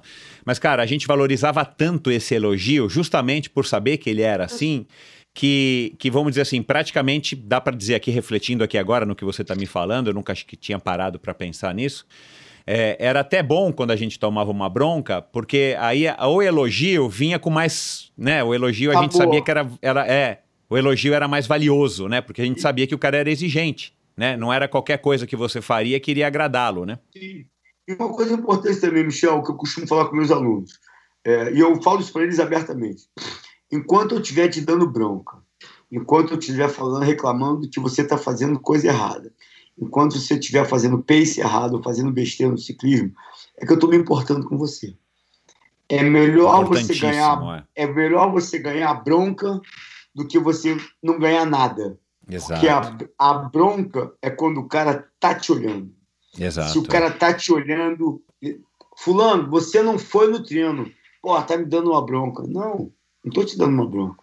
Eu estou me importando com você. Exato, está se preocupando no, com o sujeito. No universo de 400, 500, 600 mil, 300, 200, quantas pessoas você tem? Se você manda uma, uma mensagem, e aí, por que, que você não foi? O que, que houve? É que você está se importando com ele. É Exato. que você está preocupado com ele. É. E isso costuma. Hoje a gente chegou no pedal, tem uma menina que começou a pedalar há pouco tempo, não sei o quê, já começou, puxou um pouquinho no pelotão. Eu cheguei e falei: parabéns, gostei de você, desempenho excelente. Poxa, muito obrigado valorizar isso também. É, né? fez o dia das dela. Pessoas, é. Valorizar isso das pessoas é legal, mas é o tal negócio. A bronca, cara, ela não, não vem à toa, ela não vem desacompanhada, ela passa uma mensagem, ela passa um ensinamento e, acima de tudo, ela é sinal que você está sendo notado, né? Exato. Porque eu sei o nome de todo mundo, eu sei o nome da sua esposa, eu sei o nome de tudo, você está sendo notado. Como você falou agora, porque eu fui pedalar com você, não sei, mano, eu falei assim, você tinha uma Light Speed. Não, era uma Merlin, que é uma bicicleta prateada. Talvez eu tenha errado a marca. Não, é igual, mas é, uma é, mas, mas é, bicicleta é. prateada. né? Então, você começa assim, pô, volta, mas o Michel é meu amigo, você, cara, é, é teu amigo, bicho. É um cara que foi notável no esporte, quando ele fez o esporte, então a gente dá importância a isso. Né? Quando vem um cara pedalar com a gente assim, pô, fica aqui. Não, às vezes eu convido, pô, vai lá na frente, puxa, ensina, ajuda, mas é legal, né? É, quando vai um cara de, assim, a gente tem que relevar essas pessoas, né? Para as pessoas conhecerem a tua, história, tua história também. Então isso é legal também, as pessoas serem reconhecidas, serem valoradas, valorizadas acima de tudo, valorizadas, né? Não valoradas, valorizadas, porque eles têm uma importância. E dentro daquele nosso universo, todos eles, os Rodrigos, as Renatas, os, as Márcias, os Paulos, todos eles sua importância. Anas, todos eles têm sua importância. Cada um me ensina, eu costumo falar para eles, me ensinam, cara, o dia inteiro. Né? Me ensinam a ser uma pessoa melhor, me ensinam a ser mais atencioso, me ensinam a ver meus defeitos. Porque eu também tenho um defeito, cara. Um monte, lógico. Né? E eu fico aprendendo com eles também. A forma de falar, a forma de comportar. Com esse eu falo assim, com esse eu falo assado, no genérico eu falo de uma forma. Tem gente que não pode falar de uma forma ou de outra, tem gente que não pode, que não pode ouvir. Se é. falar de uma bronca de uma certa, desconstrói a pessoa, destrói a pessoa. Não dá, é. cara. Né? Então você tem que ter respeito, carinho, atenção, não sei o quê, mas conhecer as pessoas. Isso é importantíssimo. Show. importantíssimo. É uma aula, uma aula, É. Walter. Obrigado. E para terminar agora aqui, você coleciona, né? Você me falou e mandou até uma foto. aqui, Você me cole- você coleciona aqueles totemzinhos com os nomes das, das subidas que você já subiu, é? Das montanhas. Qual que tá faltando? É, qual que tá um faltando para tua coleção assim que você quer realizar? Enfim, primeiro quando a gente, né, é, tiver mais tranquila com relação a essas restrições da pandemia, mas um sonho assim, uma coisa que você quer fazer aí nas- da, do Walter ciclista. Cara, eu, eu, eu, eu, tive, eu tinha muita vontade de fazer um Rotoroute de sete dias. Muita vontade, muita vontade mesmo. Mas, cara, é, eu vou fazer 60 anos. A minha vida é louca, né? Graças a Deus. E eu acho que eu fazer uma coisa dessa é, seria muita é, irresponsabilidade minha. Porque eu não, eu não daria atenção aos meus alunos que eu preciso dar. Eu seria feliz ciclisticamente e infeliz profissionalmente. Eu Aham. prefiro ser feliz profissionalmente e fazer com que os meus alunos façam isso, façam isso. E eu, eu tive o, o contato com o Roto Roots, cara, em, a- quando no primeiro ano, que uma aluna minha que trabalhava com turismo falou, e eu marquei uma reunião uma vez na França com um cara que a gente estava num etapa para falar com ele, acabei não me encontrando e foi, mas eu já tive vários alunos que fizeram. Então isso é uma coisa que eu queria fazer. Das montanhas, cara, eu, assim, eu, eu tive a, a eu tenho a felicidade de como tem um grupo grande de ciclistas, as pessoas podem viajar. Eu, eu, com exceção desse ano agora, a gente viaja todo ano em julho para fora. Vai para Aham. a França, vai para a Itália, vai para a Suíça. Então, sempre pergunta assim: qual a montanha mais legal? E a que eu mais sofro sempre. Aham. Galibier. Galibier. É a mais legal. Para mim, é a mais bonita.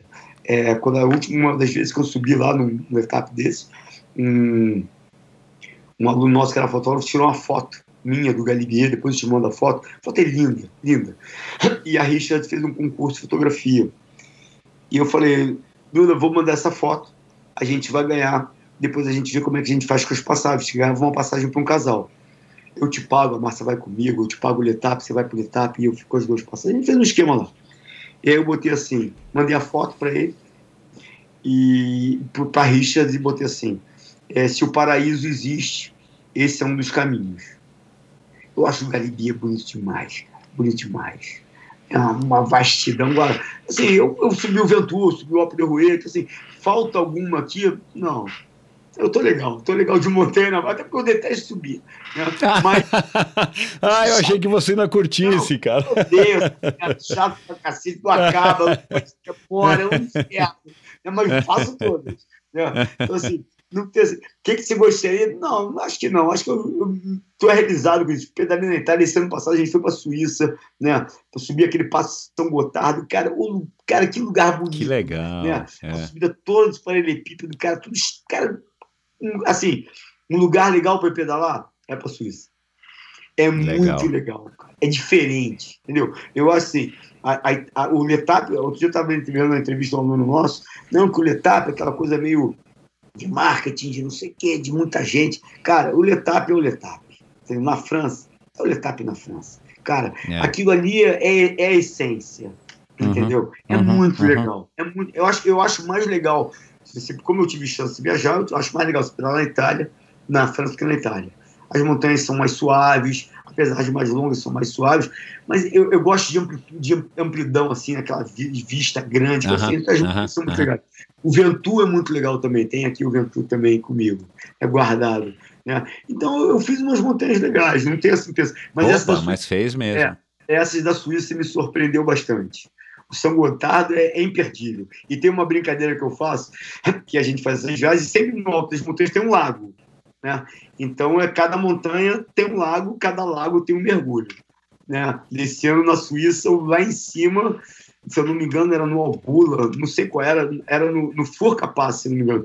Um lago cheio de, de pedra de gelo, Tá Walter deitado dentro do lado, nadando dentro do lago, vai ficar maluco, vai pular, vou mergulhar no lago, bicho, vou mergulhar no lago, é por aí. Né? Eu acho que é mais ou menos por aí. É brincar com as coisas todas, realizar. É, a gente tem essa só, né? Só essa, esses anos aí, então vamos aproveitar. Já passei Show. da metade, mas não dá para fazer muita coisa. Pô, cara, com Falta muito, energia. Falta muito, falta muito É, ainda. Certamente é. falta muito. Não, vai subir muita montanha ainda. Ô, Ô, Walter, Muito Hum. obrigado, cara. Que bate-papo legal, que aula, cara. Que, que Obrigado aula de motivação, não aula de. não Foi, foi também uma aula particular de educação física aqui, para quem está Legal. nos ouvindo. É, cara, quem quiser saber mais, eu sei que você tem um site, que você disse que também não está lá tão atualizado, mas o melhor, a melhor maneira de. Né, o carioca que estiver nos ouvindo, imagino que você também deva. Você passa treino para quem não está no Rio, para quem não Passo, vai presencial? Passo, passo todo o Brasil, um monte de gente. Aí acompanha. Tem em Portugal, tem dois em Portugal, tem Então na pronto. Alemanha, tem gente no, no mundo inteiro. Tem Olha dois lá. na Suíça, tem gente no mundo Então inteiro. pronto, olha lá, tem ouvinte na Suíça, tem ouvinte em Portugal aqui, são mais de 108 países hoje ouvindo o. Endorfina, então é, quem quiser por acaso te procurar e quiser uma orientação, quem se identificou com o teu estilo, com essa Uhum. tua filosofia, com essa tua história, é, te acha melhor como? Assim, entra em contato através Cara, do Instagram, E-mail, e-mail mais fácil, Walter Tucci, T-U-C-H-E, arroba gmail.com, é o mais Aham. fácil, né? Uhum. Ou walter, arroba waltertucci.com.br.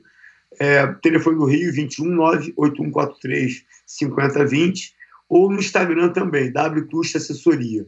Eu confesso que eu prefiro no e-mail e eu confesso que eu prefiro é, no telefone. Né? E, por favor, só não me, não me enviem áudio pelo WhatsApp. Tenho tá bom. horror de áudio, porque, cara, é horrível. Às vezes você não consegue ouvir, tá dando aula, tá aqui, tá ali. E aí, pô, eu entendo a vida das pessoas, mas, cara, eu tenho horror desse negócio. Essa tecnologia do áudio, essa não me pegou. A gente faz potência, faz training peaks, faz não sei o quê, faz até a tal da a miséria da zona. Né? Mas, é, mas o áudio não me pega de jeito nenhum. Mas me diz uma coisa, você tem um fax no teu escritório ainda? Não, no fax eu não tenho mais, não tenho mais. não tenho mais, não.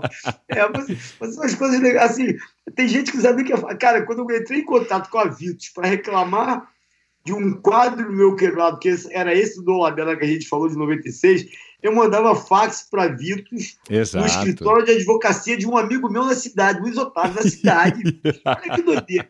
O Otávio manda um fax para mim, aí fazia um fax, quê. Olha só, cara, como É. o mundo mudou, né, cara? Meu Mas Deus é, essência, mas é a essência mesmo, cara. a Exato, essência exato, mesmo. exato. E a gente está aí para te agradecer também pela oportunidade. Acho que é, é um trabalho legal que você faz, né? você que foi atleta, é, poder ter uma leitura das pessoas que contribuem de alguma forma para a vida das pessoas. É, isso é importante para que as pessoas possam ouvir outras pessoas. E você hoje é um, é um cara que promove isso. Né? Você nos ajuda no negócio, mas é, você nos pergunta coisas importantes e inteligentes, porque a gente dá um, um tipo de informação que o nosso objetivo, meu e seu, é trazer as pessoas para dentro. Né? Trazer as pessoas para dentro. Eu costumo Exato. falar para as pessoas, Walter, mas eu não tenho tempo. Você olha, em 2005, eu acabava o mestrado, eu dava aula na faculdade, eu tinha aluno de personal, eu treinava um monte de gente, é, e eu fiz Ironman, bicho. É. Então não vem me falar que não dá tempo, cara. Não, e outra coisa, né, Walter, que essa é a essência, é o que nos une e une aí a todo mundo que está aí do outro lado ouvindo e todos os convidados já para lá de 200. É, cara, o não tem coisa mais legal do que o esporte. Não. Não. importa o esporte, não importa o nível que você vai fazer, mas não tem coisa mais legal, né? E transformadora, né, cara? Porque é uma coisa que, independente da, da- da tua religião, da, da- enfim, da tua cor, do teu credo, não é- cara, o esporte é uma coisa que transforma, né? Uma- e tá acessível para todo mundo, graças a você e uma infinidade de pessoas. É, todo mundo hoje tem acesso a, a- a praticar esporte e, e isso é uma coisa muito legal e, e- e, enfim, é, é o que nos une aqui. Legal, cara, muito obrigado, parabéns pela tua trajetória. Eu, de fato, Valeu. aqui é, gostei bastante dessa conversa e acho que tem, tem muita coisa aqui para quem está nos ouvindo pegar da essência do esporte, independente do- da modalidade, de novo, independente de ser Ironman ou uma prova de 5 km ou uma caminhada. É, eu acho que o que você passa e o que você vive é, de fato, o que a, a, a mensagem mais pura do que a gente deveria estar dando valor na, na atividade Sim. física, no esporte. Então, muito obrigado, parabéns aí Obrigado pelo teu você. trabalho. É, obrigado por todo esse tempo, essa dedicação. Manda lembranças aí para Márcia. Tá. E, e vamos torcer para que o ano né, 2021 seja um ano muito melhor do que o ano de 2020. vai ser melhor, vai nos ensinar mais coisas, aprendemos muitas coisas. Eu tinha mais esperanças do- da- das pessoas com essa crise toda. Fiquei meio desesperançado, meio, meio, meio triste, mas as pessoas vão aprender. Né? Ou a gente aprende no amor, ou a gente aprende na dor. Então, mas a gente vai Exato. aprender. Né? Seremos, Tomara. se Deus quiser, ser humanos melhores, né? mais fortes, melhores, mais atenciosos, mais leais, como eu falei agora há pouco, né? e mais respeitosos, com caráter melhor. Então é por aí. Né? A gente tem que acreditar que vai melhorar. Exato, sempre, cara. Né? Perfeito. Um. Excelente mensagem pra gente encerrar. Um abração, cara. Obrigado. E é isso. Mais um convidado excepcional, um cara com muita história, um cara que curte falar, um cara que tem muita, muita bagagem, como vocês puderam perceber. Então espero que vocês tenham curtido e, claro, como sempre eu tenho feito, a gente falou aqui sobre diversas pessoas, diversas é, histórias envolvendo vários convidados aqui do Endorfina Podcast que você encontra, né? Aliás, você encontra esse episódio é, e todos os episódios lá no meu site endorfinabr.com e nesse agregador de podcast, nesse local aqui que você está ouvindo esse episódio de hoje. E aí, só para citar alguns, porque foram é, vários, mas claro, o Bernardinho, né? Você procura lá Bernardo Rezende, o Bernardinho já passou por aqui, o Beto Dolabella, Mônica Lucena, Alberto Claro, o Lauter Nogueira, a família Werneck, criadores as pessoas que trouxeram o triatlon aqui pro, pro Brasil, é, o Dia Madruga, o Palharini, o Márcio Mai, enfim, uma série de pessoas que já passaram pela, pelo Endorfina, é, fazem parte aí também, não sabia também de, de Palharini, de Márcio Mai, nem do Morcegão, é, fazem parte da história do, do Walter Tucci. É, entre em contato com ele, com certeza ele vai curtir através do Instagram. Não liguem para ele é, depois das 8 horas da noite. Não mandem mensagem no, no Instagram para ele, mensagem de áudio, direct de áudio, porque ele não gosta, ele não, ele não quer ouvir áudios, enfim. Era uma figura, meu. É, e aquela história da, da zona é uma zona, acho que dá uma camiseta, dá um, dá um adesivo de para-choque. Enfim, e mandem para mim também os comentários, as críticas, as sugestões, não só a respeito desse episódio, mas também a respeito de todos os outros episódios. Comentem comigo quem que vocês querem é, ouvir no Endorfina Podcast, agora em 2021. Muitos convidados legais, muitas, muitas pessoas interessantes aqui na minha- no meu pipeline, na minha lista de próximas eh, entrevistas e próximos episódios. Então, fique à vontade. Se você curtiu esse episódio e está ouvindo no Apple Podcasts, vá lá eh, agora mesmo, faça aí um review, diga o que, que você acha do Endorfina Podcast, atribua lá algumas estrelinhas, né, de uma a cinco. Eh, fique à vontade, eu adoro ler, adoro é, ouvir, é, ouvir, adoro ler essas, esses comentários e isso ajuda muito. O Endorfina está se tornando cada vez mais relevante e, e aí os algoritmos da Apple, tanto da Apple quanto do Spotify ou do agregador do Deezer que você usa, também ajudam novas pessoas a descobrirem o Endorfina Podcast e, e por tabela, claro, você também está contribuindo então com esse projeto. E é isso, pessoal. Obrigado pela audiência. Mais um episódio interessante na semana que vem e espero você lá. Valeu!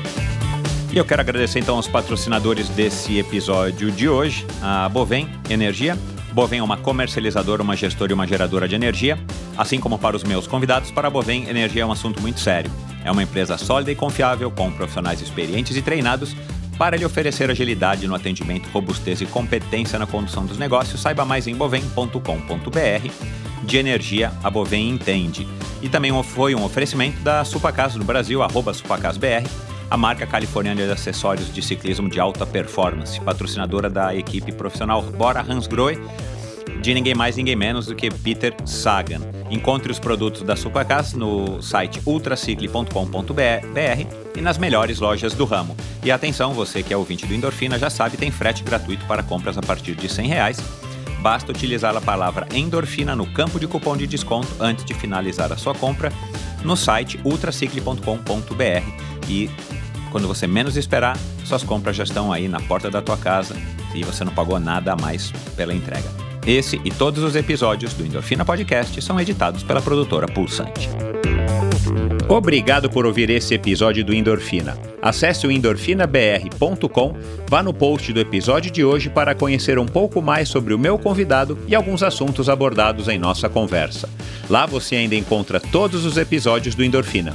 Siga o Endorfina BR no Instagram e confira imagens inéditas e inusitadas dos meus convidados. Participe enviando comentários e sugestões. Se você curtiu, colabore assinando Endorfina no seu agregador de podcasts preferido e compartilhando com seus amigos.